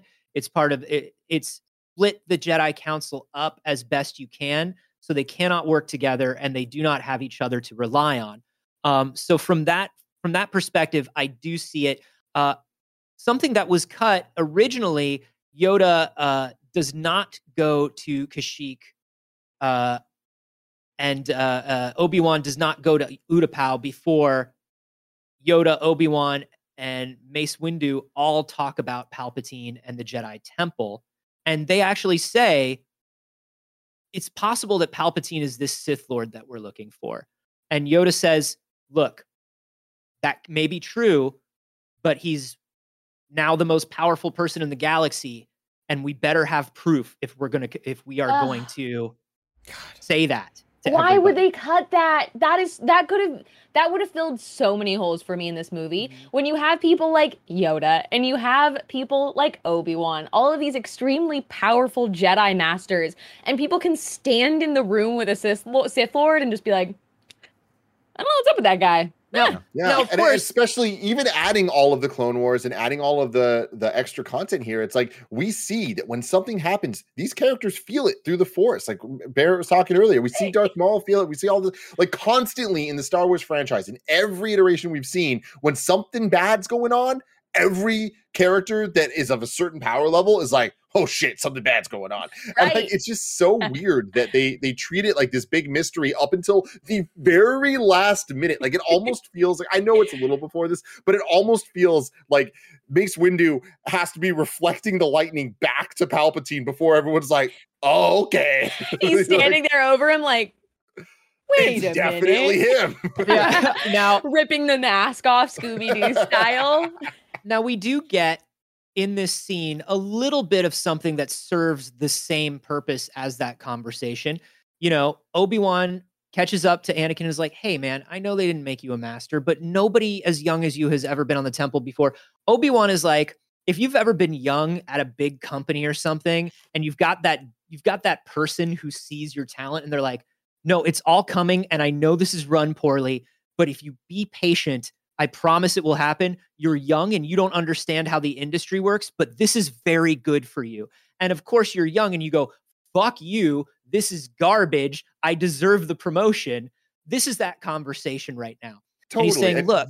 you just said that so well, though, Carboni. I appreciate that because it's like again talking about these movies. I think that it- we we can make them better in some ways, and I think that, that there's there are bones here. There are things to Mhm. kind of build upon. I just find it frustrating that Anakin's story of the first movie was sorry, bro, you're too young, and now the story of this one is sorry, bro. Like you know, it's like what? How is this still the same type of like? Because look at how large your head is and how many beard you have to have before you can be on the Jedi Council. His head is neither large enough nor is his beard full enough. Can I I, give a sorry, Jedi I said it backwards. opinion? I meant episode one was he's too old, and then episode 3 Oh. he's too young. Is what I was trying to say. Well, Right. he's too old to be trained, too young for the council. Always a bridesmaid. Exactly. And they made the rules. I've got what I think is maybe a Jedi Council hot take. Maybe it's not. I don't like Mace Windu. I think Samuel L. Jackson is mm. terrible in this oh, movie. I Oh, yeah. I think he is distractingly bad. And every time he speaks, I'm just like, Jesus Christ, man. Are you reading it off of cue cards? Yeah, and, and Had you what- never seen the script? You didn't see the last two movies. You didn't watch them back. You had no interest in remembering what your character was Yeah. about. You had no interest in knowing your lines. It's and that's what that's usually my example of when I talk about of like people want to like throw Hayden Christensen under the bus, uh, Natalie Portman, who we know is a great, a- fantastic fucking actress, and you know I don't think it's any of the fault of the actors. The guy who directed all three of these movies is a robot and who does not know how to direct people. he took okay. himself off of Empire. Oh, no, he all right. is. He took himself off of directing Empire and Jedi because of his experience with Star Wars and him not understanding how to deal with these three kids he cast in his like experimental sci-fi uh, like startup movie and he was like I can't like I can't keep being like on the human side of the directing stuff. And the like and that's why I make the argument of like it's not you know Christensen's fault. It's not um you know all of these actors' fault because Yeah. George Lucas doesn't know how to direct people. When you make uh, Samuel Jackson, the guy who fucking I'm yells, "I'm tired of these motherfucking snakes on this motherfucking plane," the most boring person in your So fucking stiff. trilogy. That's not on the actors. That's on George Lucas. Here's what I will say. I think Hayden Christensen and Natalie Portman and every other actor in this movie performs better than Samuel L. Jackson does. I think every performer in this movie uh, does better than Samuel L. Jackson throughout. Every is- line that he reads sounds like he is speaking for the first time ever. It is is Mace Windu wild slander, to me. and I'm yes, moving it on is Mace Windu Master. slander because I think Mace Windu sucks. I'm, I'm sorry. moving on. Now Mace, now Mace Windu sucking is a different thing, and we can talk about that. But I will not take Windu this. sucks, and Samuel L. Jackson sucks as Mace Windu. Uh, the scene ends. She's not wrong. the scene ends with Anakin being asked by Obi Wan to be a little secret spy boy. And now Anakin's been asked to be a little secret spy boy by both sides, and he is torn. Uh, now, Mace Windu, who apparently sucks, says, uh, says it's very dangerous putting them together. I don't think the boy can handle it. I don't think the boy can handle being in such in such close proximity to the Faustian man. Uh, and then they go, "Well, wait, is he not the chosen one?" And Yoda goes, "Well, you know, you can misread prophecies, my guys, and there there's more than one way to bring balance to the Force." Which is so important. I love this. and, and I love that like they've known about this kid for a long time. Qui Gon Jinn picked up this kid, has this inkling that he might be this kid, referencing this prophecy. And what is it? How old is he in in uh, Phantom Menace? He's like nine, right? yeah. Oh, Thirteen yeah, I think- years yeah. later, they finally are like, maybe we read that prophecy wrong. You know, That's like so what? funny. Now, what Yoda, no, because I think what Yoda is saying here is, oh, he's gonna bring balance, but we don't we don't know what that means. I still think We are- that's misreading the prophecy. It's Yeah, not misreading as in it's a different kid. It is Yeah. him, but they made a lot of assumptions filling in some That's the gaps on that prophecy. Yeah, that's the thing. It's like we know he's the kid. We know that something is going to balance out the force. We did not stop to ask what that meant. We've always read it this one particular way because remember, this whole this whole trilogy is about the Jedi being stuck in their ways and uh, being able to, being able to not sense that the Jedi temple on Coruscant is actually built on top of a massive Sith temple, which also is not brought up in these films, but like it's pretty important. So. Like it, it's in you know looking back, the fact that the shrine in the depths is down there under Coruscant, and it's kind of the reason Coruscant and the Jedi Temple thrived so much is because of the energy of this. Anyway, moving on. Um, what I'm saying is there are reasons for it all, and once again, we love the expanded canon. yes, absolutely. um, so then we get a conversation between our two star-crossed lovers, these young, secretly married Romeo and Juliet. I think the war is destroying the principles of this republic. And what if the republic is evil? asked Natalie Portman, turning and looking directly at us in the year 2022 through the camera, just like, do you understand? Do you understand what we were saying back? Okay, 17 All years right. ago. Yeah. Okay, Right. We All want right. to talk about how this guy, you know, was able to to profit off of, you know, the uh, complications of modern politics and then rose to power. Hmm. Hmm. It's almost like Padme's always had a point. Again, Lucas had the song. he had the ingredients there, y'all. He was so close. Uh, and of course, this ends once again with the with with Padme. Don't shut me out. Let me Yeah. help you. in her worst hat.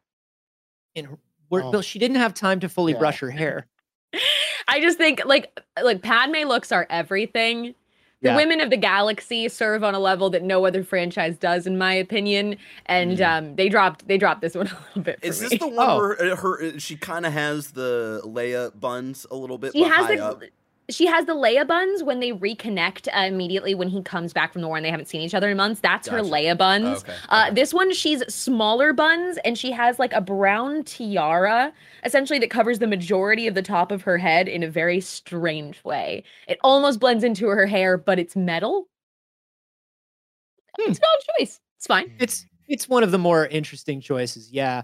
Um, Anakin chewing on this uh this stuff that his his wife has supposed, but not really, heads to the theater uh to meet a politician because nothing bad can happen to a politician at the opera. uh where everybody is apparently everybody is This- apparently pondering their orb. Mhm. dude this is the moment of the movie that if you've made it this far in you're just like i am in Yeah. i'm in guys like they've got they're committing to what this is and it is what it is Yeah. you're And either this- gonna you either decided you hate what Star Wars at this point or Is you love this shit. Yeah, it, it, it What is it completely Ian McDiarmid. Where they used this line, one of these lines in the trailer. Again, granted, you know we didn't know at the time of the quality of this movie, but the trailer for you know uh, Rise of Skywalker like ha- like pulled some of that stuff. Um, the like whole unnatural line, like oh. Hmm. So good. There's Again, so when you talk about the teasing of like how little we know about like what the dark side has access to of what that shit can do, just like the little tidbits here is oh, it's so good. Yeah. So he, uh, good boy Palpatine is watching the drone orb because it's just, it's just like this weird droning. But like, if you look at the orbs of water that are floating, there's some sort of like rhythmic swimming gymnastics thing that's sort of happening. But there, it's just the music is just this drone, and people are just staring unmoving at this orb. This is a very unsettling scene, and I enjoy it a lot. Um, Palpatine goes very it goes, "Hey, I have good news. Come closer. Everybody leave us." Grievous is hiding in the Utapau system. This is great. This is wonderful news. And then he says, you know, they start talking. He goes, "Come, sit next to me." He goes, "Oh, they asked you to spy on me, didn't they?" Oh, I didn't want to I didn't want to do this to you, but I am afraid I'm just going to have to tell you the truth of the Jedi. And the thing is, they want control of the Republic. They clearly they clearly want to take over the Senate and remove me from power and they want to run everything and they want to have a totalitarian regime and boy oh boy it's bad. Boy oh boy it's bad. And you don't like spying, do you, bud? You don't like spying. And Anakin goes, You know, I got to admit, I got to admit, it made me feel bad when they asked me to spy. And he goes, I know, I know. Ew, so gross. It's a shame they don't like you the way I like you, you my special little guy. By the way, just you know, just to let you know, if you did perhaps theoretically know someone who was going to die, maybe the dark side was the would be the only thing that could save them. Maybe. Do you like the drone orb? Because I know the drone orb. I can get you a signed 8 by 10 of the drone orb when all this is over. who's your buddy? Who's your pal? So, like, real talk, what is the explanation of him knowing about Anakin's situation right now? Um, now, he, he does not. He is simply bringing up a conversation Yeah. about good and evil, right? Because Anakin says, but the Jedi are good people. And he says, hey, good's a point of view. You know, here's the thing about the dark side of the Force. You know, the Jedi are so locked into their own thing, they don't know what kind of stuff the dark side can do. Yeah. I think Did he you knows. ever hear the tragedy of Darth Plagueis the Wise? And he I thought not. you, you know he he uses that story um to, to kind of compare them of like their power like they're like scared for losing power essentially yeah, that's how he's I that's how he subtly transitions over to like you know you can I see save people Tim's face. Tim's face is like, what do you mean he doesn't know? Because I absolutely think he knows. I agree. No, he does he know, but he's acting like he doesn't. He's acting like he doesn't, but like But very he poorly. well because Uh, he's the so- one that's putting the dreams of um Padme dying into Anakin's uh, head. But once again, Okay, what Tim is saying, So, what no, no, Tim no, is no. saying, How does Barrett, he know that she's what Tim is saying, Barrett, is yeah. that's an assumption that you're making. You cannot get that information from the film. No, that's a hundred percent. That's correct. Yeah, no, so that is, I'm actually like all bullshit aside, I'm trying to clarify here. Mhm. In any of the extended canon and anything that we know from this movie or otherwise, are we supposed to be under the assumption that Palpatine is putting these visions into the mind of Anakin about his wife who is pregnant and who is going to die? Yes. Because that is is there anything that confirms that? Yeah, because there's nothing in this movie that ever gives us any reason to believe that. Is there anything in the extended canon that does? Or is that something that fans are guessing?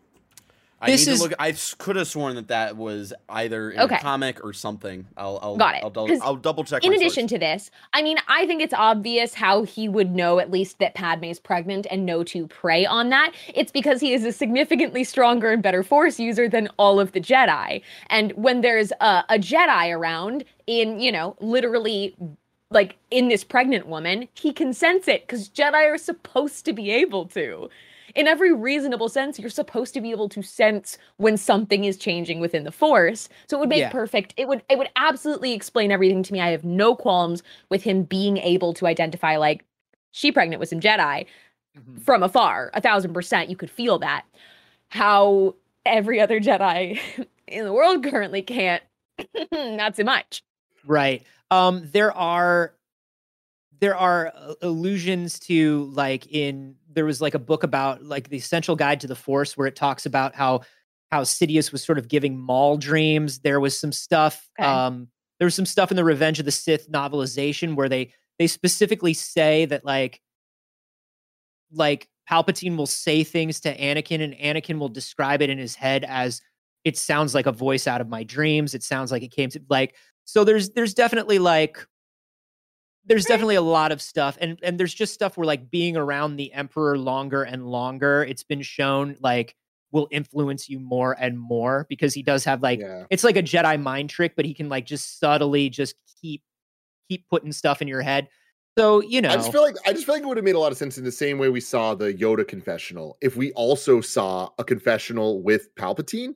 And then then it's like totally clear, we would totally understand. Oh, he told Palpatine about his dreams. He even told more detail. So he's Yeah. telling him that he's scared about the child death because then the Darth Plagueis the Wise conversation makes sense of why he's bringing up like if something bad would happen, people, then they die. We could bring them back. Like Mm-hmm. otherwise, that comes out of fucking nowhere. yeah But please continue. um so meanwhile in james cameron's avatar uh on Kashyyyk, uh, we see some of these. These are some of my favorites. The Oevvaor jet catamarans. It's the bug ships that they have on Kashyyyk that look like dragonflies and stuff. Oh, the Tarzan yell. Yeah. um, we've got uh, we've got this. Uh, Yoda is kind of watching this this hologram, and so is Ki-Adi-Mundi of Anakin saying, "Hey, uh, the chancellor has requested that I lead this campaign to Utapau. And uh, everybody's like, uh, the chancellor can get fucked because once again, he's not a member of the council. Uh, and you just had a hissy fit. Uh, so why don't we why don't we send Obi-Wan? Why don't we send out Obi-Wan on this one? And Anakin gets a, a little bummed. And then we get to see some of this battle of Kashyyyk where we do get the Tarzan yell of the Wookiees as they swing out over the water. So good. I love this sequence. It's just this is some 1930s, 1940s pulp comic book Republic serial, giant freaking Bigfoots against bug robots that float up from the sea. And I love every moment of it. and I, I every love, moment. I love the shot. I remember like learning of the making of shot where all of them like get up. It's just like the same ten uh, dudes in the same like Wookie outfits where they would like they would uh, do the reaction and then they would then move, move. over and then do it again and then like move over and do it again. So like all, if I I if you pause there, you could probably like oh yeah, those are like the same fifteen Wookiees over and over again, which is just so good. I love it. It looks so good. Uh, we go back to that. Uh, we go back to uh, Anakin and Obi Wan as Obi Wan is leaving, and Anakin says, "Hey, I've been arrogant, and I apologize." Now, this is basically Anakin not doing any of that. This is Anakin being like, "The Emperor is right." He's not the Emperor yet, but I hope one day he will be because you suck. I'm going to find out information from you about what you're doing. Uh, but Obi Wan turns around and says, "Um, you're as, you are strong and wise, Anakin, and I'm proud of you." his last words before seeing him again when he's already turned. His last words to Anakin Skywalker. That's You are sh- true. Yeah, You're says, strong uh, and wise. Uh, and he says, "Goodbye, old friend. May the force. Uh, goodbye, old friend. May the force be with you." I think is like his proper exit. Yep. Like old friend, stop. My Yeah. heart. I His just got last chills of you words saying that. to It's Anakin. Skywalker before he meets Darth Vader. Ugh, goodbye, old friend is so foreshadowing. Um, and this is where we. This is, man, we get so many Temuera Morrisons in this next shot that I. Oh, we, I oh my it. god, we do. I mean, you know, it's like we all just watched Book of Boba Fett, right? So we Yeah. are intimately familiar with him in a way that I don't think we ever have been before. And seeing this movie, like right now, I'm like, it is a trip and a half, man. too many Temuera Morrisons, too many Morrisons. um, one of my favorite things about this, you know, this is Obi Wan's about to uh, take his little take his little space scooter into the jump ring, and he does this thing right before he does it, where he reaches across his body to hit a switch. And there's something about the way he does it, where every time I watch it, I think he's going to pull back a little snack. Like he's not, like he's not eating, like he's not flipping a switch. He's reaching into like a, he's keeping his steering arm and he's reaching in. And he's gonna pick. I just, I think Obi Wan snacks while he's in the ship. I just believe he does. I would. Um,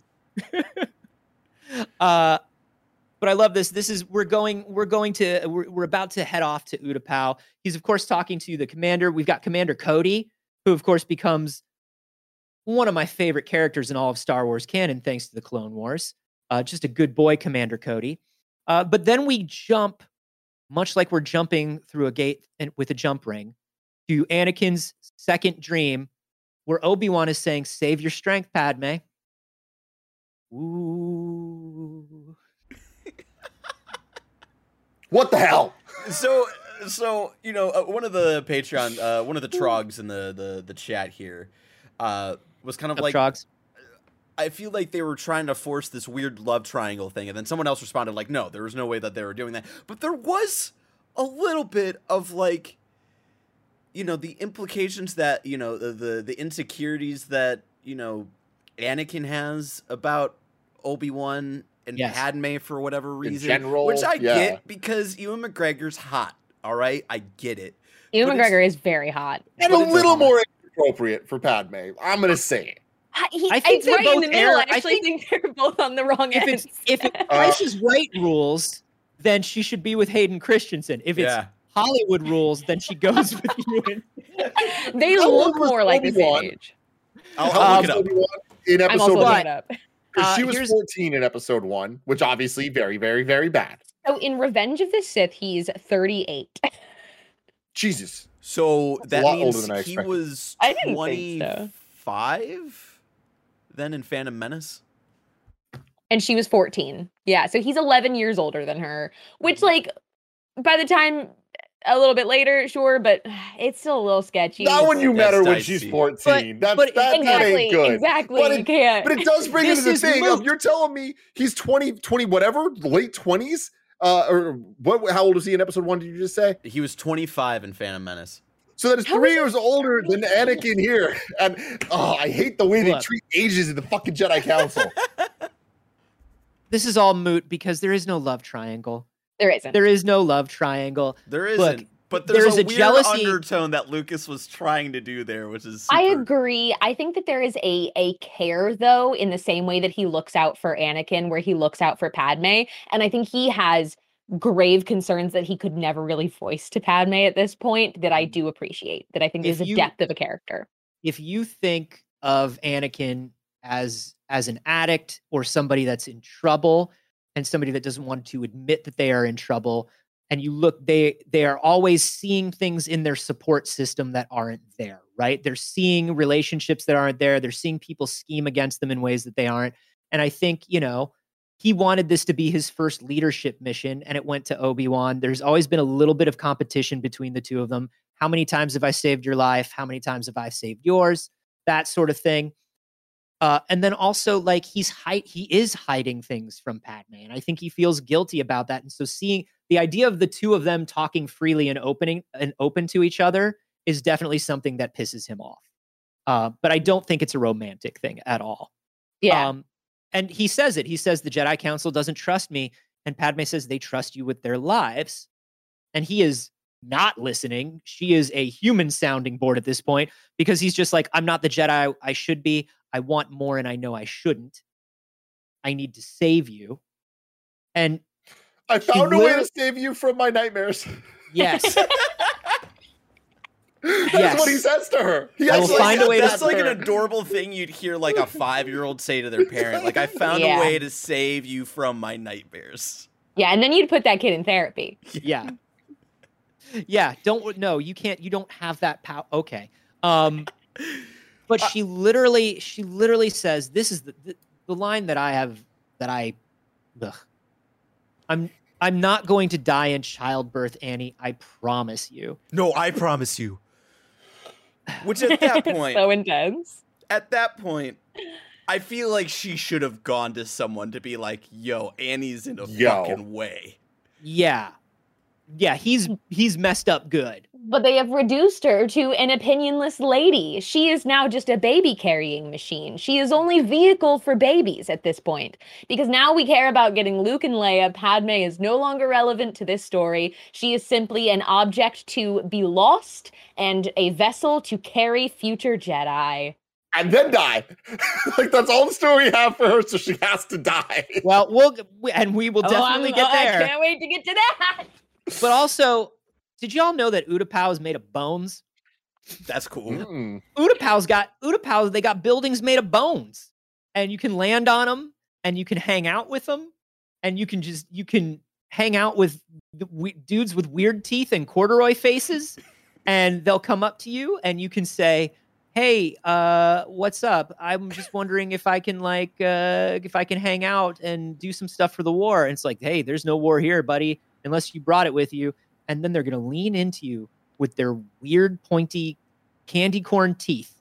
Yeah. And they're going to say, he's here on the 10th level. They're all here. Now, Carboni, Yes. I feel like we had this conversation maybe in our reactions to the the Kenobi trailer recently. This is the same. This is the same uh, race of dudes as the race- Grand Inquisitor, right? Yes. Okay. They look a little like it's. They're made to look insanely untrustworthy, which I find interesting in this scene. For a movie that indicates so much visually, it's so weird because, I mean, and maybe this was by design, but when they're like, "Oh no, they're here and they're on the tenth floor, you've got to help us," I was like double crossed. The first time I saw Yeah, this movie, no. I mean, the tenth time I saw this movie, I had the same feeling where I was just like, God, there's so much shit of like Palpatine's clearly the bad guy, but nobody knows it. But this bad looking person is claiming that he's on the inside secretly, but is he really? I don't fucking remember. Well, maybe it'll teach us not to judge alien races by the way they look.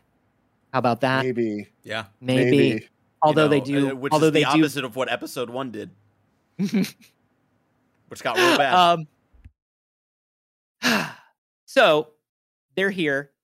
Uh, Obi Wan makes it looks like makes it look like he leaves, but secretly is hanging out just a couple levels below where these bad dudes are, and he's gonna find out what's going on, and he's gonna do it on his very cool Varactyl that's named Boga. So I uh, when he gets is he is he force projecting himself to make it look like he went into the the ship and fly off?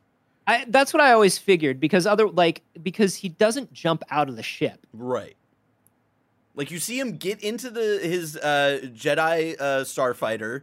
The robot men, the cool looking robot men, are looking down at him in his little Jedi fighter. The thing closes and then he flies off. But then he's It- Unless in he his does hood, well. incognito. bec- well, it's probably not a force projection because he doesn't know that Grievous is there for sure. So maybe he does like jump out of the ship when no one's looking. I don't Maybe know. He He just, does like, a cool lands it Jedi somewhere flip. else. Yeah, my thought is see he it- just takes. Well, you you see, see him like take off right and, after it takes off. straight away. Yeah.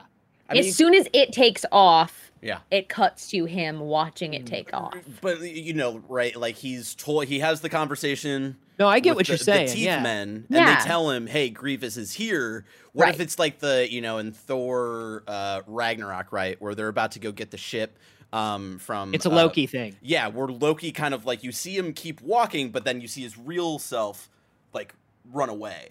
So I Yeah. But that doesn't like exist, right? Like there's no force projection until Luke and Last Jedi, right? Like But there's that's no that's, other uh, moment. Uh, force projection. Luke wasn't the one I think that really like founded that idea.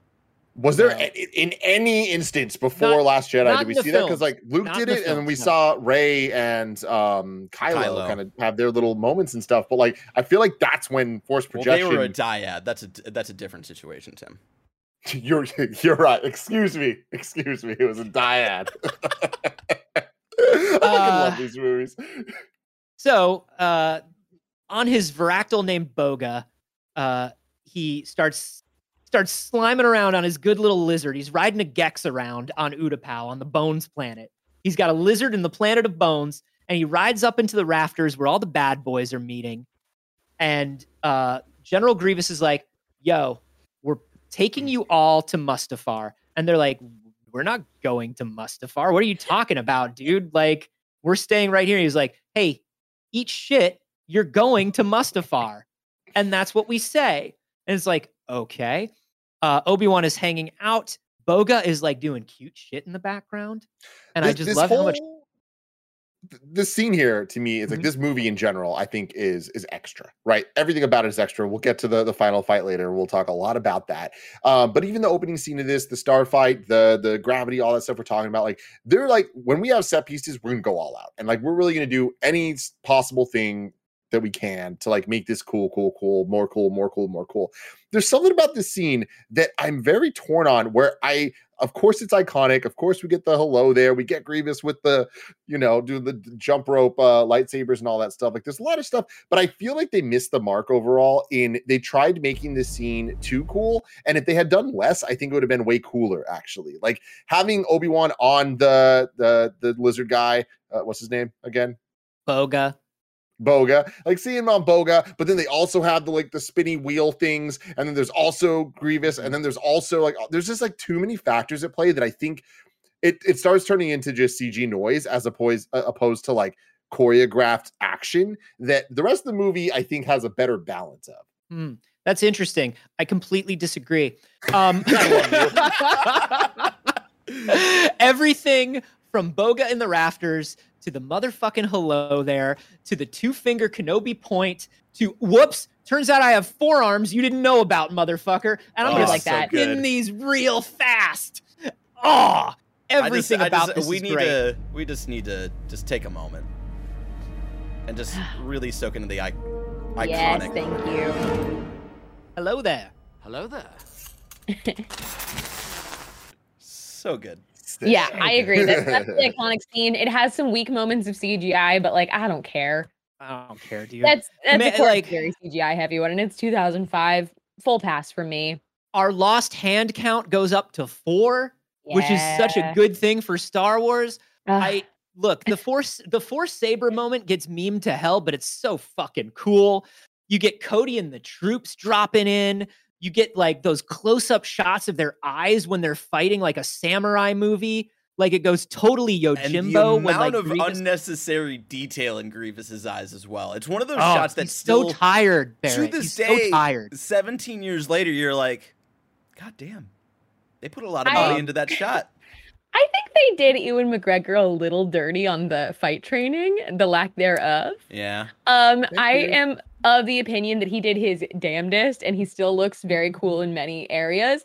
Uh, but I do think that they could have um taught him a little bit of like sword training, lightsaber training to make him look very cool during this and there are definitely moments where like that opening as soon as the four lightsabers comes out and he like strikes his saber back where he looks a little dorky uh in moments that could have been very cool for me. I understand.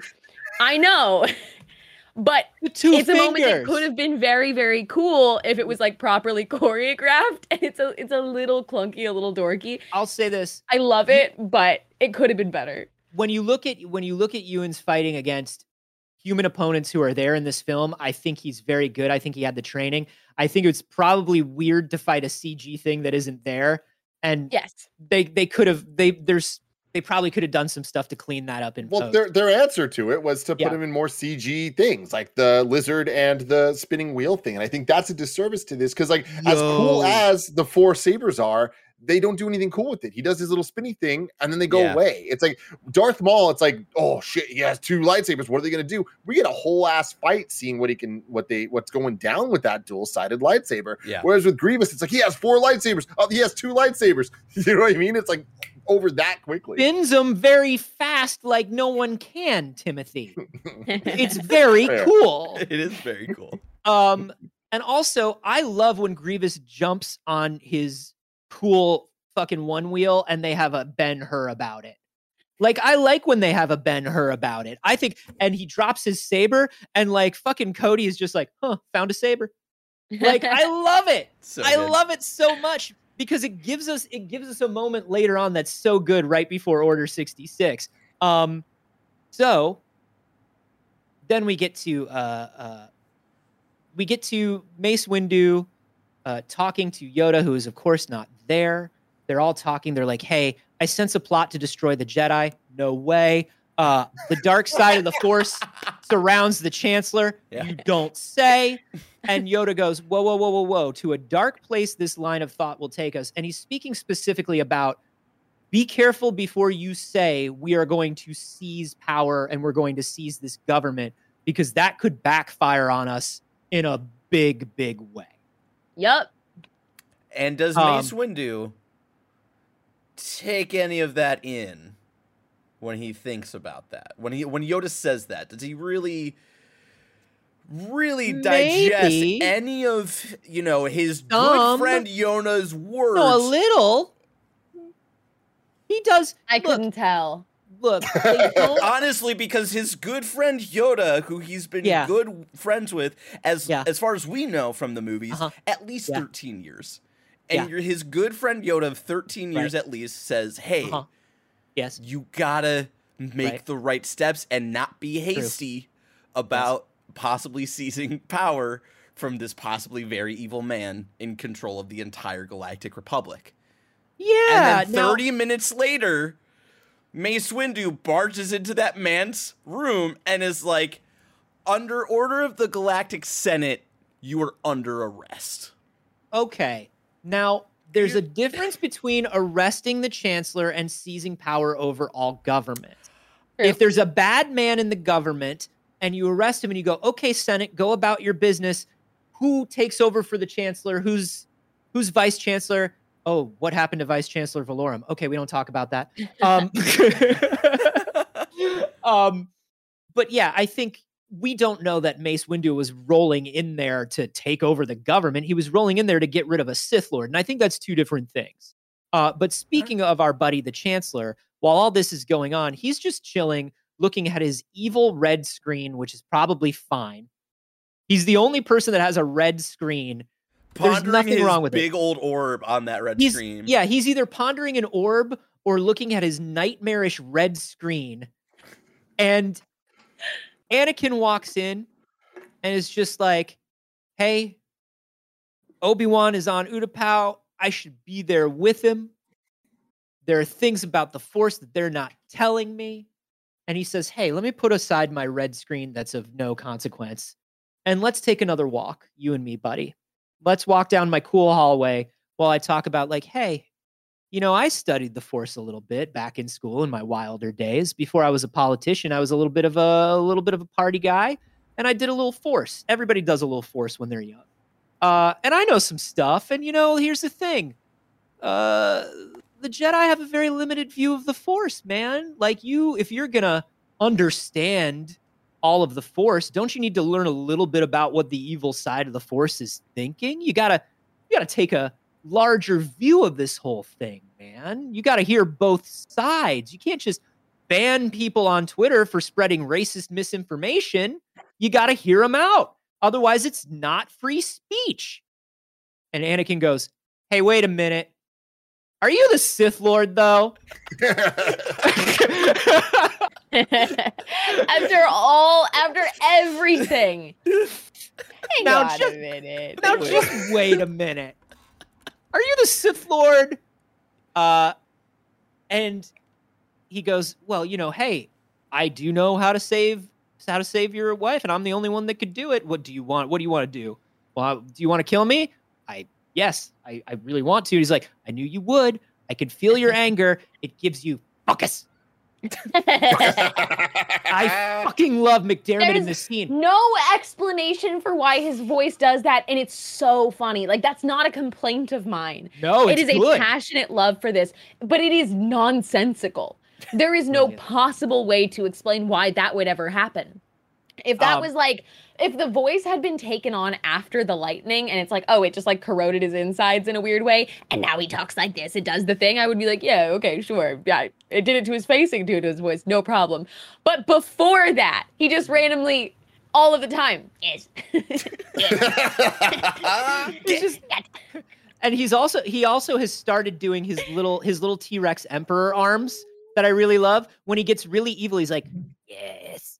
Yes, I'm just a little waddling guy. I'm just a little guy. Don't worry about me." Something Um, about the way that he does it that is just a little guy and occasionally borders on like bashful evil is Yeah. my favorite alignment I've ever heard of. He's very I just love He's very that- ooh about yeah, it. Yeah, totally. But I love that Palpatine slash uh, Darth Sidious in the, the prequel movies, especially this movie, and the robot chicken iteration of Palpatine are like obviously far off, and that's a joke. But they're a lot closer than they should be. You know what I mean? Yeah, I love it. I I love it so much. Um, they're doing a lot of circle walking here. I actually like the way this is this is this is shot. I think this is directed very Shakespearean as well. You know, this is this is uh, Mercutio and Tybalt just walking around each other in circles. 100%. I I genuinely enjoy it. It's very theatrical. Um, this is when we do get the majority of the uh, dinosaur one wheel uh, fight, uh, including. Uh, you want to talk about how this movie goes some violent places when when Obi-Wan figures out that there's a beating heart under a single plate of metal and he's just like I'm going to open you up and I'm going to take that. Yeah, mine now. and I'm just trying to understand of like when Grievous was, you know, designing his, you know, second body as like this dying alien man who wanted to keep living, but you- I, I think was like sick. Um, Yeah. Why would he have like even just like a any sort of little open area that would expose his heart? Like It's why- not why? sanitary. I can tell you that much. Oh, a To have- Rogue, percent. Rogue Two, a movie's going to come out that's going to explain Yeah. exactly why all that. Yeah, exactly. Um, I believe th- I think they talk about it a little bit in Clone Wars, actually, how he built They himself they up. they go Because they go the lair, like Grievous's lair, his underground horror cave. So cool. Those episodes it's a are so good. very frightening episode, and it's Yeah. very good. Um, then we uh, then we cut to uh, Anakin telling Mace what's up, Mhm. and he's and, and Mace is like, "I am jumping in. I am going to take this guy out. Anakin's like, yeah, me too. And he's like, no, I don't think you should be near this guy. Just it's it's I'm jumping in. I'm going to take this guy out. Yeah.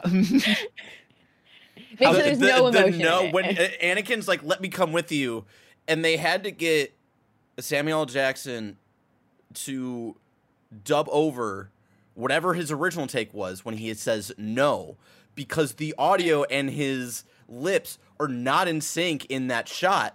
And they had to get a cut of him where he's turning and saying Slander. no, which has driven me insane since I first saw this movie 17, 17 years ago years. even as a weird little child who focused on that little detail where I was like, been he eaten didn't away with actually just uh, say away that word. you.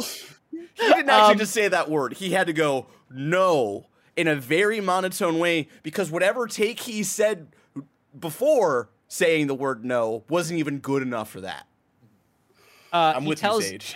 he tells Anakin, hey, listen, once you will, if this is true, you will have, you know, I, you will have earned my trust. This is, this is good. Like, this is, you did a good thing.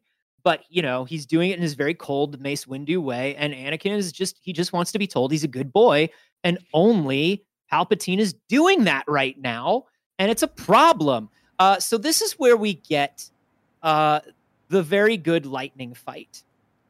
Uh, oh, okay. That's what. Yeah, thank you. Thank you for calling it that. it's the very good lightning fight.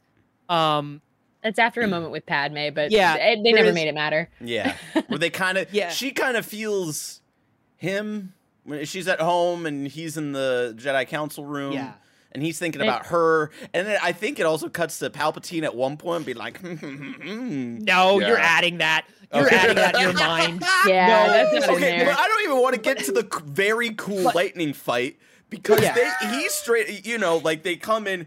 There's the coolest shot ever of like uh them walking into uh Palpatine's room that I re- Yeah. distinctly remember when the first trailer came out and you saw that shot and you were like, oh. Oh, shit's about shit. to go Yeah, down yeah. in this movie, Which and it's look like very yes, cool there.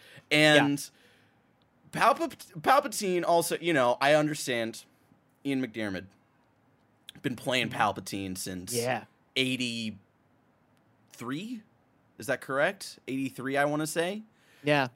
He's an old dude, so naturally they're not going to be able to give him like proper fight choreography, but at least you know, give me a little bit of CG Dooku, a little bit more of CG Dooku there. So when he's cutting down all of these Jedi who are like on the Jedi Council, Jedi Masters, when he slices them down each time, in my head I don't go, that wasn't earned. That was weird. Mm, They should have blocked that. What what's going on here? interesting. Disagree. Um, Yeah, actually, you know what? And like I'm playing things in the background as we do this too, and I'm like, ah, the first jump spin looks silly, but like of Oh, course it does. Most spin. of the like love the jumps jump in this are very silly. his I'm motherfucking fine with M. Bison, his M Bison Psycho Crusher. But he's I pretty love smooth it. with that saber, honestly. Oh, and when they do, and when they do the pretty smooth. when they do the inserts of McDiarmid, and he's making like the he's making like the vampire face and doing like the downward slash. Oh, I those I think it's shots so cool. are great, but the there who's the green guy with the the long tennis? Why am I blanking? Uh, it's name? Kit Fisto. Kit Fisto, thank you. Yeah. When he strikes down the boy, Kit Who is the Fisto, at that shot where he like strikes it, like it doesn't even look like Kit Fisto got hit with anything. He was like, ah, I got like a weird heart palpitation. I'm gonna go lie Yeah, down for a little bit, you know? Like I will say though, there's like specifically a shot where he's fighting Windu and he does the like double double backflip thing, which again is like very CGI or whatever. But he does a very cool landing and he slashes his lightsaber back, and that's what shatters the window right there. And That's like cool. old guy It's looks badass. Yeah. Like Yeah, that was sure. cool as hell. And like his stance in it was really good. Like Ian McDiarmid crushed that landing and just like it. just the power in it was everything Yeah. to me. Of course, uh, I mean it. It starts with another great McDiarmid quote: "The I am the Senate, not yet." Um, now Windu has the upper hand and says, "You know, you're under arrest," and he just screams, "You will die! you will die!" And he's just using his lightning. And Anakin comes in, and Windu is like, "He's too dangerous to be left alive." Remember, this is something that Anakin did himself Yeah. in the beginning of this film. And immediately says, Ooh, that was wrong. I probably shouldn't have done that. And remember, this is somebody, the Chancellor now is somebody that Anakin doesn't just see as a friend. Anakin protects his friends, but he also sees as somebody who has the key to stop his nightmares. Uh, and so there's no way Anakin is going to listen. But what I think, what I love about this is he's literally firing out so much lightning out of his hands that like Mace Windu is like falling backwards, but he's doing this voice. He's like, "Oh, I'm so weak. I'm so weak. Anakin, help me. I'm so weak. He's going to hurt me." And I eh. just love the way McDiarmid plays it, and I love that Anakin is so blinded at this point that that's all Palpatine needs to do. Yeah, But That there's like, Anakin the on his worst- side. The worst bad acting. I'm of, so oh, I'm, weak, so, I'm so weak. I'm falling and I can't get up. And yeah, See, it's so. I, good. I'm, I'm obviously I fucking love this scene. It's ridiculous and it's the stupidest Yeah. best thing ever. But like Yeah. going back to the why they had to do this, and it's like we the fact that they had to disfigure his face and this is the way they decided to do it, I think is so bad on so many levels. Specifically, just looking at this scene, why would that be part of this Palpatine's plan? Like if we didn't know that he had to get disfigured, Mhm. why would he decide I'm going to obviously be the one shooting the lightning out and have Mace Windu be at me and be like, oh, it hurts. I, don't, I can't do it. It's like there's so many other plans you could have had that didn't Uh-huh. involve disfiguring yourself. No, I don't think you face shooting melting was fucking part of the lightning. plan. yeah, no, I also I don't think think he was part of it. I pulling out think- all of the cards that he had up his sleeve because you know I I, he, I don't I think he fully expected remember- to be in that moment. Mace Windu got the upper hand, which which I don't think Palpatine saw coming. Yeah. And I think that he just used his greatest, his best defense, and was trying to keep Windu from killing him. Yeah. Just long enough to get Anakin to kill Mace Windu See, because If was, was so Anakin fired- had not shown up, like it, Palpatine would have died. I think But- I think that would have been the end of Palpatine. Yeah, okay. I mean, I guess that that adds up. Because the thing that I don't buy though is later when he's like in the Senate or whatever the fuck, and he's talking to everyone. It's like they disfigured me, and I guess that couldn't have been part Maybe of the that's plan. just But I jazz. Yeah. But I just, yeah, That's no, just I hate jazz. this Greg entire Miller- thing. You know, is, Greg oh, Miller. it's he all part of the plan. It's all part of the You plan. know, he, But- he- it's like wasn't. When, it's He's like when we planned Star Wars Episode Three uh, rewatch for May 18th, and then we didn't realize until this Monday. Hey, the 17th anniversary's tomorrow. You know, it's just Yeah. He fell into a lucky kind of thing where I was like, I'm gonna play off of this, and He's like, you know, "Oh, what happened to the your face? Oh, dude, the Jedi did this to me. Yeah, oh I- boy." I do have a question about the disfigurement. Um, if that is the effect of the lightning hitting somebody, a we never see it do that to somebody again, even though we do see lightning again. Uh, is including immediately when he finally hits Mace Windu with the lightning, and instead we see Mace's skull show through his body for some reason, which doesn't happen when the lightning hits Palpatine. Yeah. Only happens when it hits Mace Windu, but Mace does not have the same effect on like the aging of his face very rapidly, Uh, which is sus- kind of funny. sus- sustained. I would say it's sustained lightning over a period was- of time. But he that- holds that it for does a it. while. But also, Yeah. do we want to factor in that this could possibly not be actual Palpatine, but a clone of Palpatine? No, And, like, get fucked. I'm moving on. get fucked. I'm moving on. Yeah, Uh, yeah, we gotta wrap this up, man. uh, so we have our fifth lost hand. We have the screaming of unlimited power. Uh, and what have I done? You're fulfilling your destiny. Hey, look. It's like, okay, I'll serve you. You can be my master. I swear that I will serve you. You'll you'll make sure she doesn't die. You'll bring her back to life. And this is where this is where Palpatine goes, Hey, baby, bubby. I don't know how to do it. But you know, if the two of us work together, I'm I'm, sure sure we'll we'll, figure it out." figure it out. And I think this is where you do get some you do get some solid performance, I think, from Hayden here, where he's like, Oh, I fucked myself, and this is where I am now. Yeah. And I have no like I have no choice. He's probably I don't know if he's ever going to do this, but this is where I am and this is who I am. You know? Um now Yoda is feeling the carnage here. Uh and this is where we get uh this is where we get order order 66 this Yeah. is where it happens Get it, dude. One of the This is where one it of the most amazing cinematic moments of all Yeah. time. I don't give a shit about quality. I don't give a shit about anything. Order sixty six is fucking awesome. And, And in the same way that music. the MCU has the snap, this Yeah. this is a moment that like has Agreed. affected the rest of Star Wars. I think for the better. And the more we go back and see this moment from different perspectives, the cooler it becomes. yeah so he sends you know he sends anakin to the jedi temple and he says once more the sith will rule the galaxy once more the sith shall rule the galaxy And we Rule will the have- galaxy. and and we will have peace. And I love the way he says it. McDiarmid crushes. Um, so now we're we see Kashyyyk and we see the temple at the same time, which which I love. Uh, we're seeing like the teddy bears, the spider robots. We're seeing Yoda actually feel the destruction Mhm. of the light, and it's throwing off his performance in this battle. At the same time, we're seeing Anakin and the clone troopers go in and and do this, do this moment. Um, I'll say it's not the kid's fault. The kid was very young, but I I've never enjoyed the performance of the youth who says who who says Master Anakin, what do we do? What you do we know, like yeah. It's not the kid's fault. The kid was a kid. yeah. George um, Lucas doesn't know how to direct adults. Like he's not going to know love how to direct kids. For two hours and 15 minutes, every single thing Carboni is like, I fucking love it. I fucking love it. We get to And this kid. five year No, old. not good enough. This is where I draw the line on acting Yeah. performance. This did not Yeah. meet my Shakespearean expectations of episode three of Star Wars. I'm just gonna say it. This dude's on on Samuel L. Jackson's level. Wow.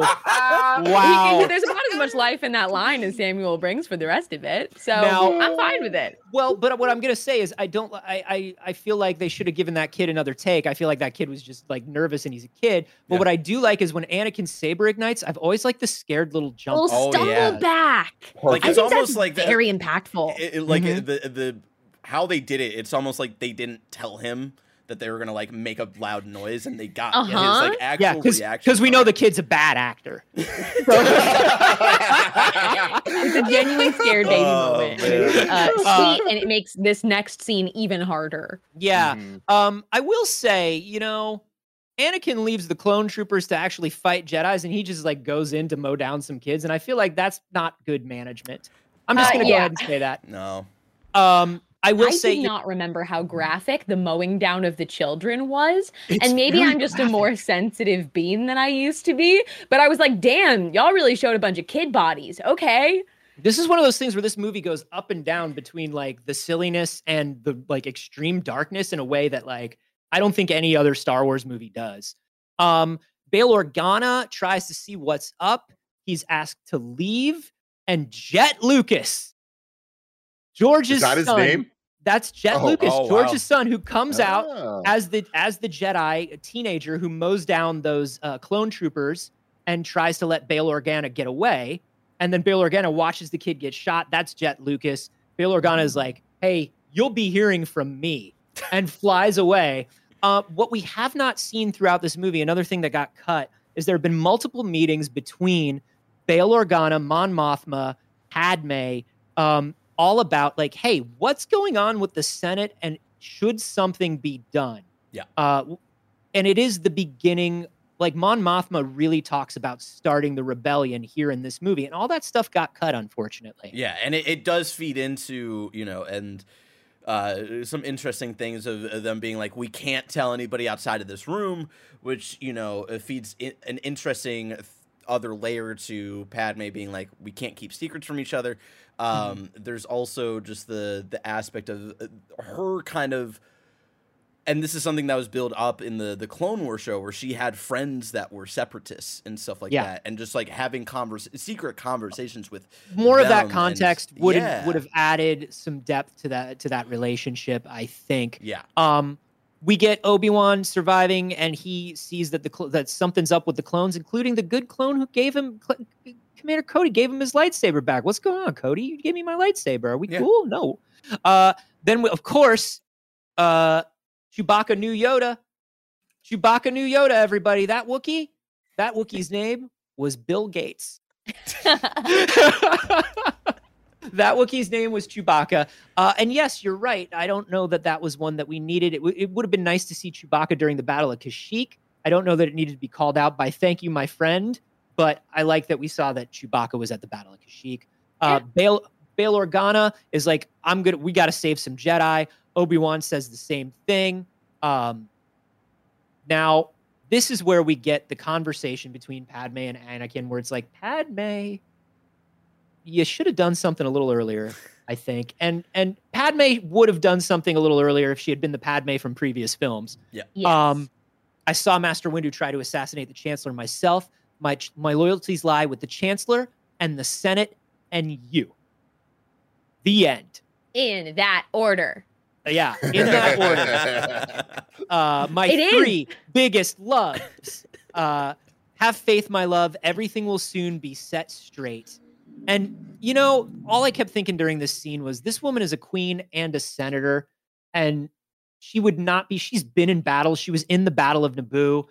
She's she's she got she got crop topped in an in an arena. Like she's been in the shit, and I just I don't like the way she acts in this scene. That's all. Uh, 3PO shows up because he's trying to help. Yeah. Not enough 3PO in this movie. And R2 Uh, is uh, obviously beeping and booping like, Anakin's going fucking crazy. And 3PO's like, yeah, it sounds hard, dude. like that, there's very obviously like a subtle moment where you can read into like R2 being like, shit's bad, shit's real bad. Yeah. Uh, because all of this, uh, all of this deception came from the Jedi. There's a beacon at the Jedi Temple that's telling all Jedi to immediately return to the temple. And so Obi Wan and Yoda are going to be like, no, no, no, strike that, reverse it. Uh, then we cut to Mustafar. It's unpleasant. Uh, this looks like separ- a place that could have a fortress for a big evil guy. Yeah, uh, the separatist leaders are all there. Darth Sidious gets on the uh, gets on the holophone and is just like, "Hey, don't worry, my new guy, he's gonna come and he will." And he doesn't just say, "My new guy's gonna come and take care of you." He McDiarmid's it. He's like, "My new guy will come and he will take care of you." Yeah. I, I had to pause the movie at this moment and I was like, holy shit, that is so evil. And then I thought about, I'm like, hey, from the other side, if they trusted him, it doesn't sound that evil. From your point of view, Yeah. the separatist leaders are evil. Um, so uh, then uh, you know we get a we get a message from the chancellor's office, and it's like, hey, we got to go meet with the chancellor. And it's like, well, what if the chan- what's going on here? Don't worry. The chancellor can't seize power. If he really wants to, he'll need to keep the Senate intact. He can't do it without the Senate. Obi Wan, you sweet dumb mustache. I mean, but it does, doesn't it take him 20 years to do it without the Senate, though? I mean, yeah, kind of, but also it does like he's got the Senate immediately. Like we're Sure. about to see how much he's got the Senate. Oh, yeah. oh, you're you're, muted. muted. You're muted. I am muted. You're There we absolutely go. correct. This Senate scene has the greatest line in all of the prequels, in my opinion. Oh, yeah. Mhm. It is Um, my favorite thing. Yeah. Uh, we go back to Mustafar. R2 stay with the ship. I don't want you to see what I'm about to do. Uh, oh, good. You're here, Lord Vader. Whoop, whoop.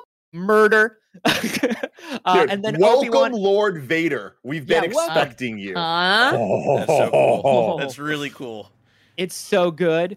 Uh, we get Obi Wan and Yoda wrecking shop a little bit against some clone troopers. This was a much more extended scene originally. And then in the Senate, the Chancellor's like, Look, the Jedi, they fucking suck. Look what they did to my face. We got to do something. They are ruining everybody. They're rebelling. This is terrible. Are we good with just letting me have all the power unquestionably? And literally everyone's cool with it. Nobody Yeah. even wants to raise their hand and bring up some other motion like, do we really want to give everybody every like no, it's cool. We're good. Ugh. but Padme, but except for Padme, sitting up there, stares at him, say, "All of the rest of the Jedi will be hunted and killed." And this line that I just I don't care like how overused it is. She looks out and she says, "This is how liberty dies." With thunderous applause. And with the delivery that you would expect yes, from her. Yes. The, with, yes. the, with the gist of just sheer disbelief and uh, like I uh, I'm exhausted. I can't. Yeah. b- Fuck. Yeah. You know, and Um, I that's why wanted no one. the rest know, of this movie, man. that's why no one raises their hands because of how many people are just like, "Woo, yeah!" You know, Keep a state. They got laser swords and they did that to his face, you Yeah. know? Yep. Um, so uh, Obi Wan and Yoda go to the temple, and everyone's dead, even the younglings. And poor Obi Wan, who who could have done this? He says, he knows. God, in and the that's back another of one of those mind, real graphic ones where it's just like, there's kids. Yeah. Um, Is it- is this the scene where he goes, Anakin's Anakin's the father, isn't he? No, that's when Uh, this sorry. comes soon. Yeah. Yeah. Uh, Because that is But- awesome. uh, we go to um, Lord Sidious promised us peace as uh, Lord Vader destroys everyone.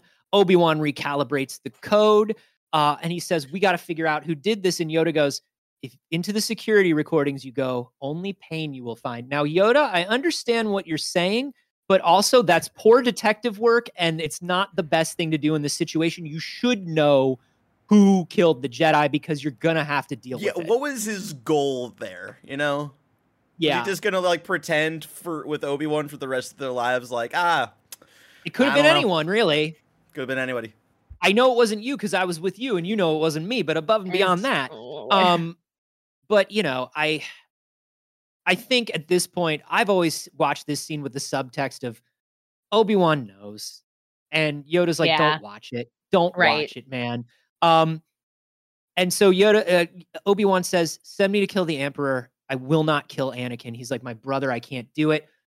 And Yoda goes, "Dude, you think you're gonna fight Lord Sidious? Get out of here. Go kill your little brother. I got real shit to take care of." Come on.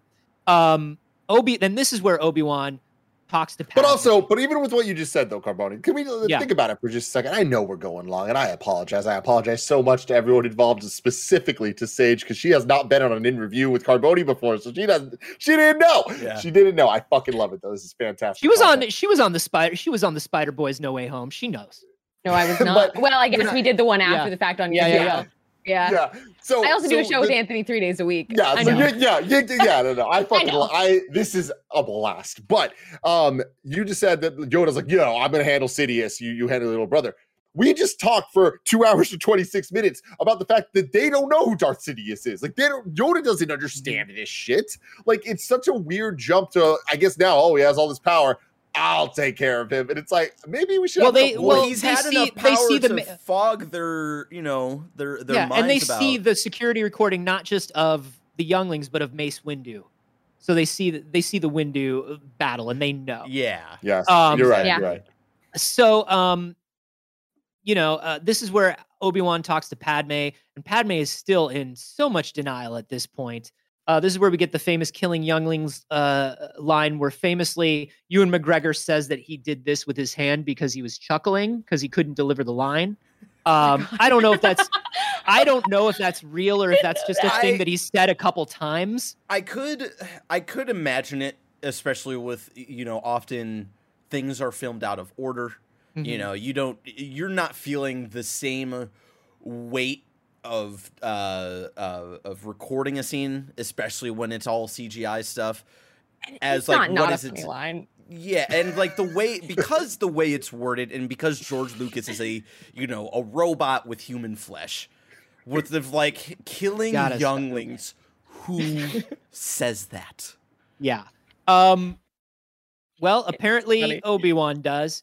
And uh Padme says, You're gonna kill him, aren't you? And he says, Listen, he's he's very he's very dangerous. Like that's all he says. He doesn't say no. Mm-hmm. Um, and so she's like, I'm not gonna tell you where he is. We get the first shot of Vader overlooking Mustafar from what's going to become his ding dang castle right before, and it's a dope shot, right before 3DO, uh, 3PO and Padme go off to Mustafar with Obi-Wan hiding inside because he's like, I know where you're going. I know exactly where you're going. Um,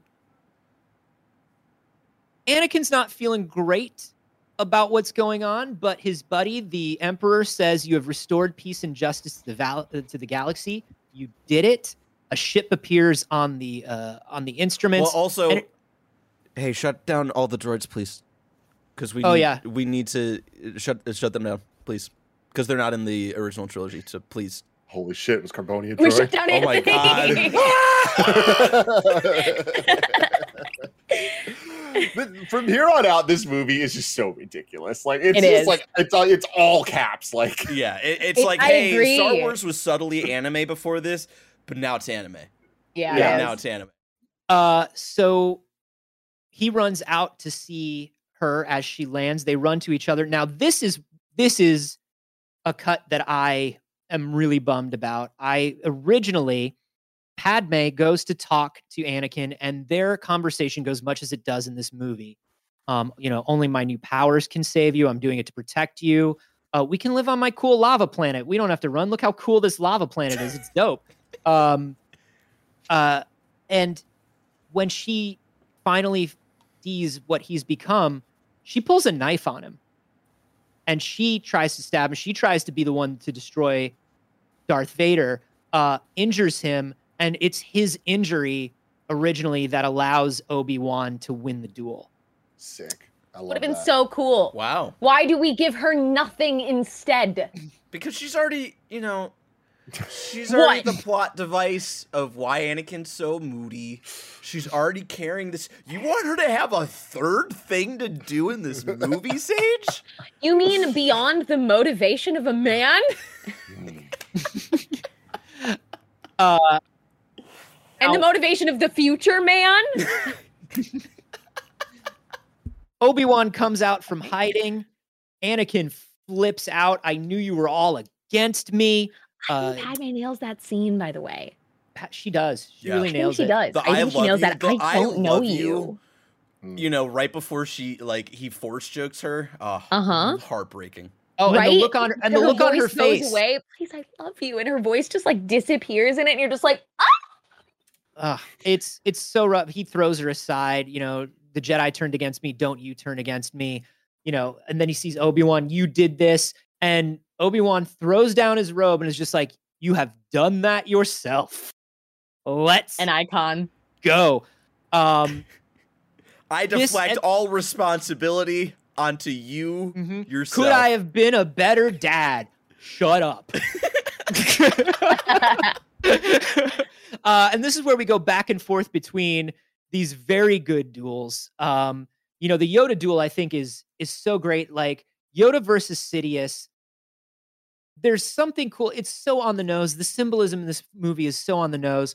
But rising up in the Senate pod into the Senate chambers and having their fight in the empty chambers because the government isn't needed anymore and they're just throwing like it's so good, man. It is so uh, on the nose, I think is the best way to put it. And when you just go all in and you're like, they went all in, just enjoy it for being all in. It's so fucking great. Like the intercut between the the battle of the heroes and then like the the duel of the fates music playing. We get Yoda versus Palpatine. It's like it's fan service at its best. But I think that it's hilarious that they're just like, you know what? The the stakes, how high can we turn them? Mhm. higher, higher, higher. When you look at the Mustafar battle, it's like every single second they're like, how much more dangerous can we make it? Let's make Yeah. the platform smaller and smaller and smaller and smaller. Let's throw even more crazy shit at them. Like, I'm surprised that at some point there weren't like the first Resident Evil or like uh, Mhm. Mission Impossible, like lasers that they also would have Yeah. to dodge. Like, it's so fucking funny. Make it a full-on video game and have random trains. Coming at each other and you know, they crash into each other when they come at each other. But also like to that effect him of you know like they've got the shields that protect all of like their their buildings and equipment from the lava and that gets turned off like of just like all the little things where it's like this is getting so They almost hold hands at one point. They get real they close do, to holding and hands. that's why Carboni, I'm gonna let you know that shot, that beautiful shot where they're holding the hands, their heads are almost kind of together. That Mm-hmm. shot in and of itself was what sparked my theory of why Rey was in fact a Kenobi because Rey and Kylo also do the hand holding thing in um, Force. Awakens, Yeah. and I was like, oh my god, it's poetry. And then Speaking they- of they didn't do it. hand stuff, which I hate the transition. oh no, go hand stuff. I said what I said. I think the reason people are always losing hands in this is because they fight with one flailing hand. I think this upcoming battle between Anakin and Obi-Wan is incredible. I think it's the best fight throughout this movie. I think it's wonderful. The choreography's better. Obi-Wan's better than he was in the last one. Like it's clean and it moves quickly. But man, like and, and if anybody who's ever done like any kind of stage combat or anything or any real like tr- sword training, you would never have a flailing hand. That's how you lose a hand. And that's why everybody loses hands in these movies cuz nobody goes, It's definitely right? it's That's all you got to do, bud. Old school swashbuckling. They're definitely trying to do like pirate movies where they're doing it. Um, the thing where like the thing where they're fight, we've got Yoda and Palpatine fighting. Yoda takes way too many falls for such a little guy. His little robe comes off and he watches his little robe fall and he gets this look on his face after he watches his little robe fall where I always think that maybe he's thinking to himself, oh golly whiz, I'm practically naked. Uh, now, this whole thing ends in one of kind of funny's favorite things of all time. Uh, one of the greatest in review moments um, was uh, Carboni. You you were a part of it. The whole Mhm. Peter when we when we realized the the final gasp of breath Peter, of Uncle Ben. Right. The other moment that made us laugh that hard is Nick reenacting Yoda going through the weird little um the the vents when he's when he's dieharding around in the vents. yeah, it's so fucking funny that Yoda is just beautiful, beautiful. Yeah, it's so good. You know, it's it's all part of the plan. He's calling to Bail Organa, uh, and then the Chancellor goes, "Wait, I sense Lord Vader is in danger. I got to go pick up my boy. I've invested too much in this boy." Uh, Yoda falls into Yoda looks real tiny in Bail Organa's like space caddy or whatever he's got. He just looks so small and defeated, and he says, "Into exile I must go. Failed I have, and I gotta tell you." Frank Oz puts so much fucking mustard on that line. Yeah, he does. On that one line, I feel everything. Yeah. Frank Oz kills it. We go back to Mustafar. They're swinging on ropes. They're going. They're Anakin's using a scared little droid head as a platform, which is how you know Anakin's dark side now. He would never use a droid as a platform before. I like this bit where they're like really close in together and they don't have anywhere to go and they're fighting. Um, and then we get to I have failed you, Anakin. I have failed you. And again, when you think of the prequels Mm-hmm. as the Clone Wars show, and you see these brothers grow with each other, learn from each other, were Obi Wan's last, and, and you watch this movie, and Obi Wan's last words to Anakin Skywalker were "May the Force be with you." Mm-hmm. See you later, old friend. hmm And you, s- Ewan McGregor, fucking nails He that does. because Yeah. he's he sees he truly finally in that moment I think is actually taking in this is no longer my brother. yeah. this is goodbye, old friend. This It's is not even I'll see you again. It's goodbye, old friend. and you see that kind of in the way that and you know uh, good on Lucas for you know either helping Ewan McGregor get to this moment or you know letting Ewan McGregor do what he does in this moment where you Mhm. see it in his his his eyes this realization of I am not talking to that person anymore. Yeah. And you This is a- feel it in his voice of I have failed you. This is a Mhm. great. It's a great moment. Um, we do get to you know from the point of from my point of view, the Jedi are evil. Look, Yep. there's two sides. There are heroes on both sides. It says Yeah. so right in the crawl. Um, and then we get to, uh, it's over. Anakin, I have the high ground. Now I will say there's no precedent for this, Mm-mm. and I don't understand why it works. But maybe it's a maybe it's a uh, maybe it's he's getting in his head. Maybe just by saying that he psychs him out. makes sense. I don't think know. It makes sense, especially when you're dealing with lightsabers, trying to jump up at somebody and get anything done. Like, of course they'd be able to smack you down.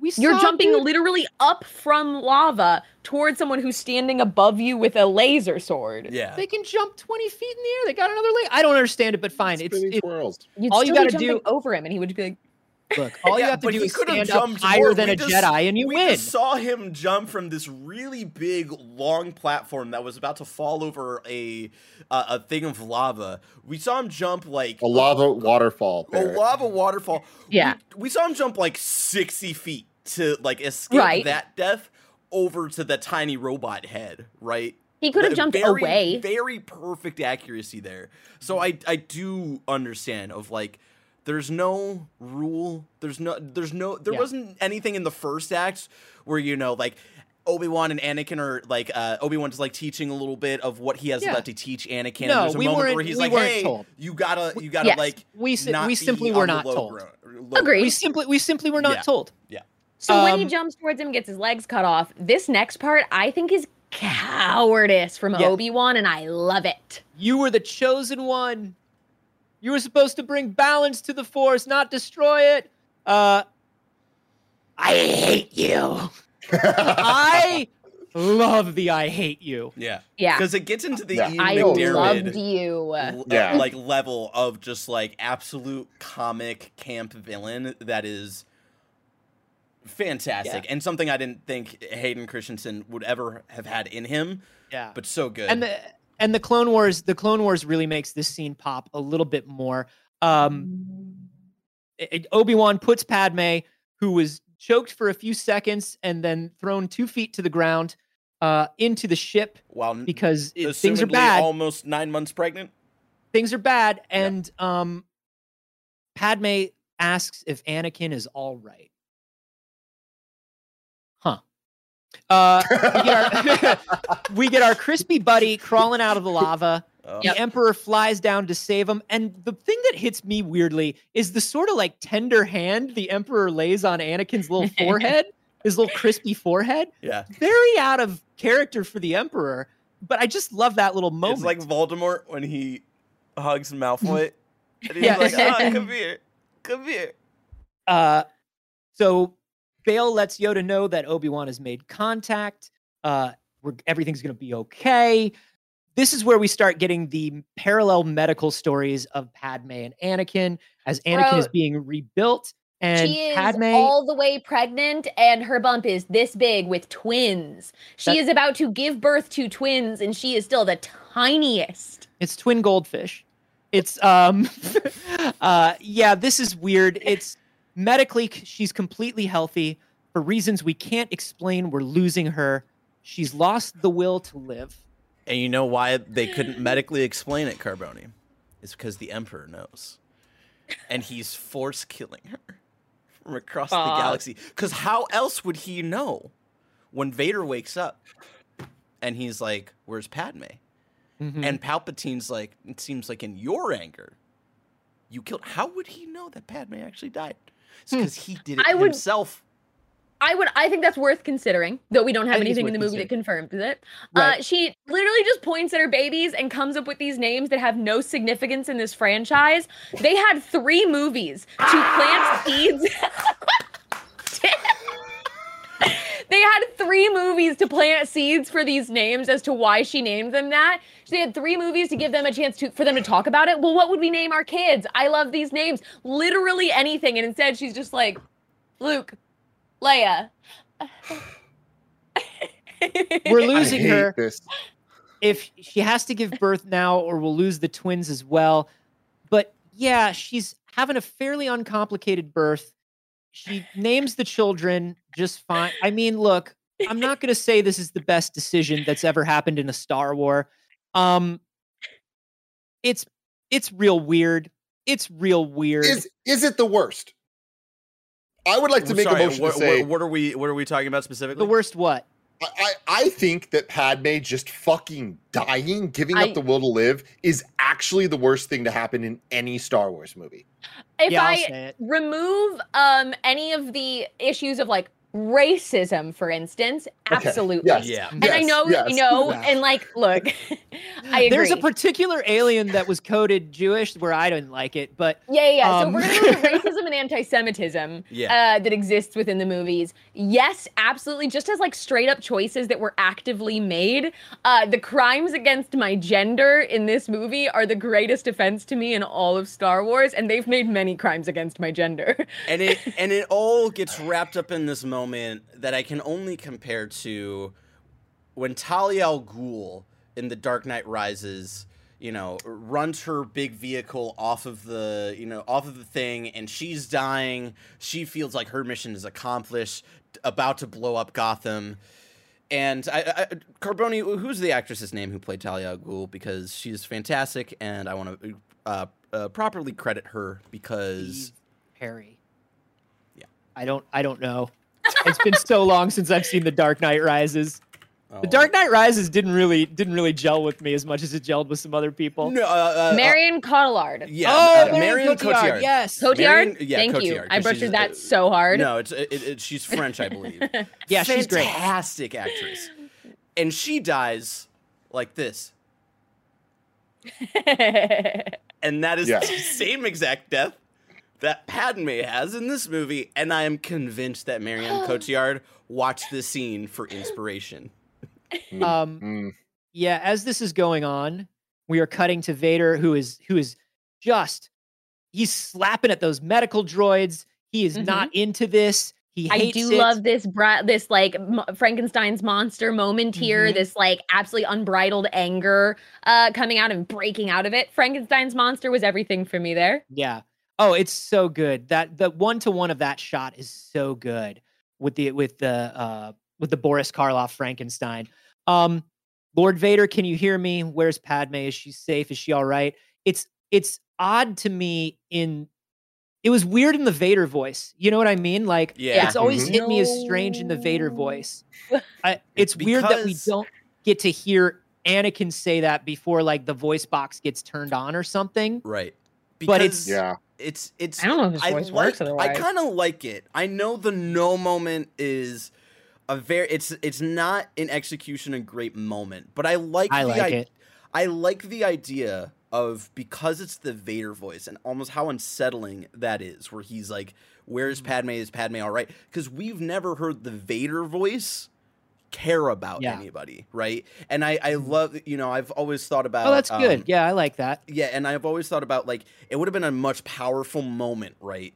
If at the uh, at, at this scene, right, instead of getting on his knees and yelling no, he was silent Vader about him. You see him close his fist, and everything in that room is destroyed. But I do actually. That's what I've said for years, rewatching this movie. But actually, now I'm thinking that's not who he is yet.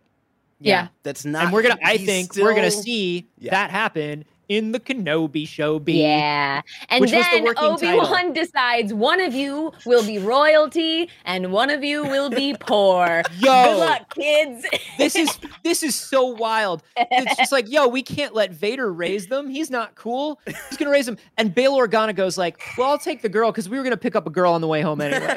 I mean, dude, like, yo, straight up, real talk, like with all that, it's like, and again, beating the dead horse here, but it's like these prequels could have been so many things. And instead of having Chewbacca meet Yoda, they could have set up some type of story that made a little bit more sense of why Luke and Leia were separated the way that they were, where they end up you know, going, all of that it- stuff. I think I think when Yoda says it's best to separate them, we are supposed to infer that if they're both in the same place, they have a better chance of being destroyed. They have a better chance of being taken by Vader, and they also have a better chance of being Sensed. noticed. Yeah. Yeah, sensed if there are two of them in one yeah, place. if So you, that's what you I have- always if from you it. if you have two kids together who are the child of one of the most strongest Jedi uh, around, right? Like Palpy, uh, Palpy or Vader are Yeah. gonna like kind of feel it if they get close to you know. It's like how the president and the vice president can't fly on the same plane. You don't want one lightsaber to take them both out at the same time. But I do think it sucks that one of them gets to has to literally be raised on a dirt farm that farms dirt. Yeah. Which, and the like, other one to gets keep to be his the evil pr- name, though. And once of them gets yeah, Yeah. yeah. How will we ever find Luke Skywalker? Uh, I don't know.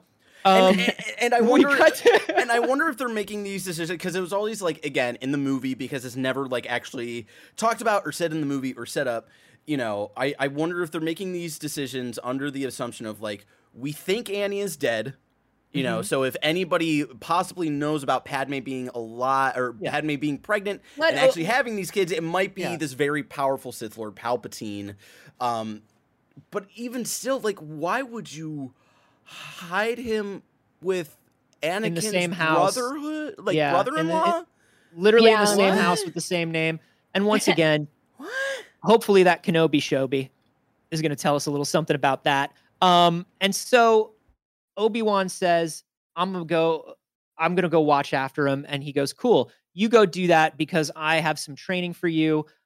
There's Force ghosts." And you're gonna you're gonna learn how to talk to him, and you're gonna learn how to be one. And, Uh, and there the- was a cut scene where uh, Yoda talks to the Qui Gon's ghost Yeah. in this movie. and that that's also included in the four-hour super Mhm. super cut where you just hear his voice while Yoda's like has his eyes closed, and I freaked out because that also Me reminded me of the the possibility of Qui Gon Jinn also showing up in this Kenobi show. um we get Padme's funeral. The somber Jar Jar is something. That's a shot It I was is. like, oh That yeah, that different. actually hurts. Yeah, that hits. Um different. Padme gets buried with the necklace from Anakin that she's still holding on to. Okay. Um, and then we get a shot of Vader and Palpatine just like we're gonna build a Death Star, even if it takes us 16 years. It looks half done. Don't you worry. In 16 years, that bad boy's gonna be finished. No, Carboni, the work stalled. The work stalled when what's his face stalled. the when, when Yeah, what's yeah, his face uh, It's tried to you know leave the That's empire. Rogue One. Yeah, Um, and then we get to Obi Wan landing on Tatooine, handing a baby to Beru, and Beru's like walks up to Joel Kinnaman. or whoever no it is. words exchanged. Did he Walks hit her up- up on his cell phone ahead? He's like, "Hey, Yeah. I got to drop off this kid." Like, they walk up, they look at the sons, and they go, "We got a baby. That is something." yep. Written and And directed that's by George movie. Lucas. and, and I do want to say the last thing I'll bring up in the super cut because yeah, very jarring moment.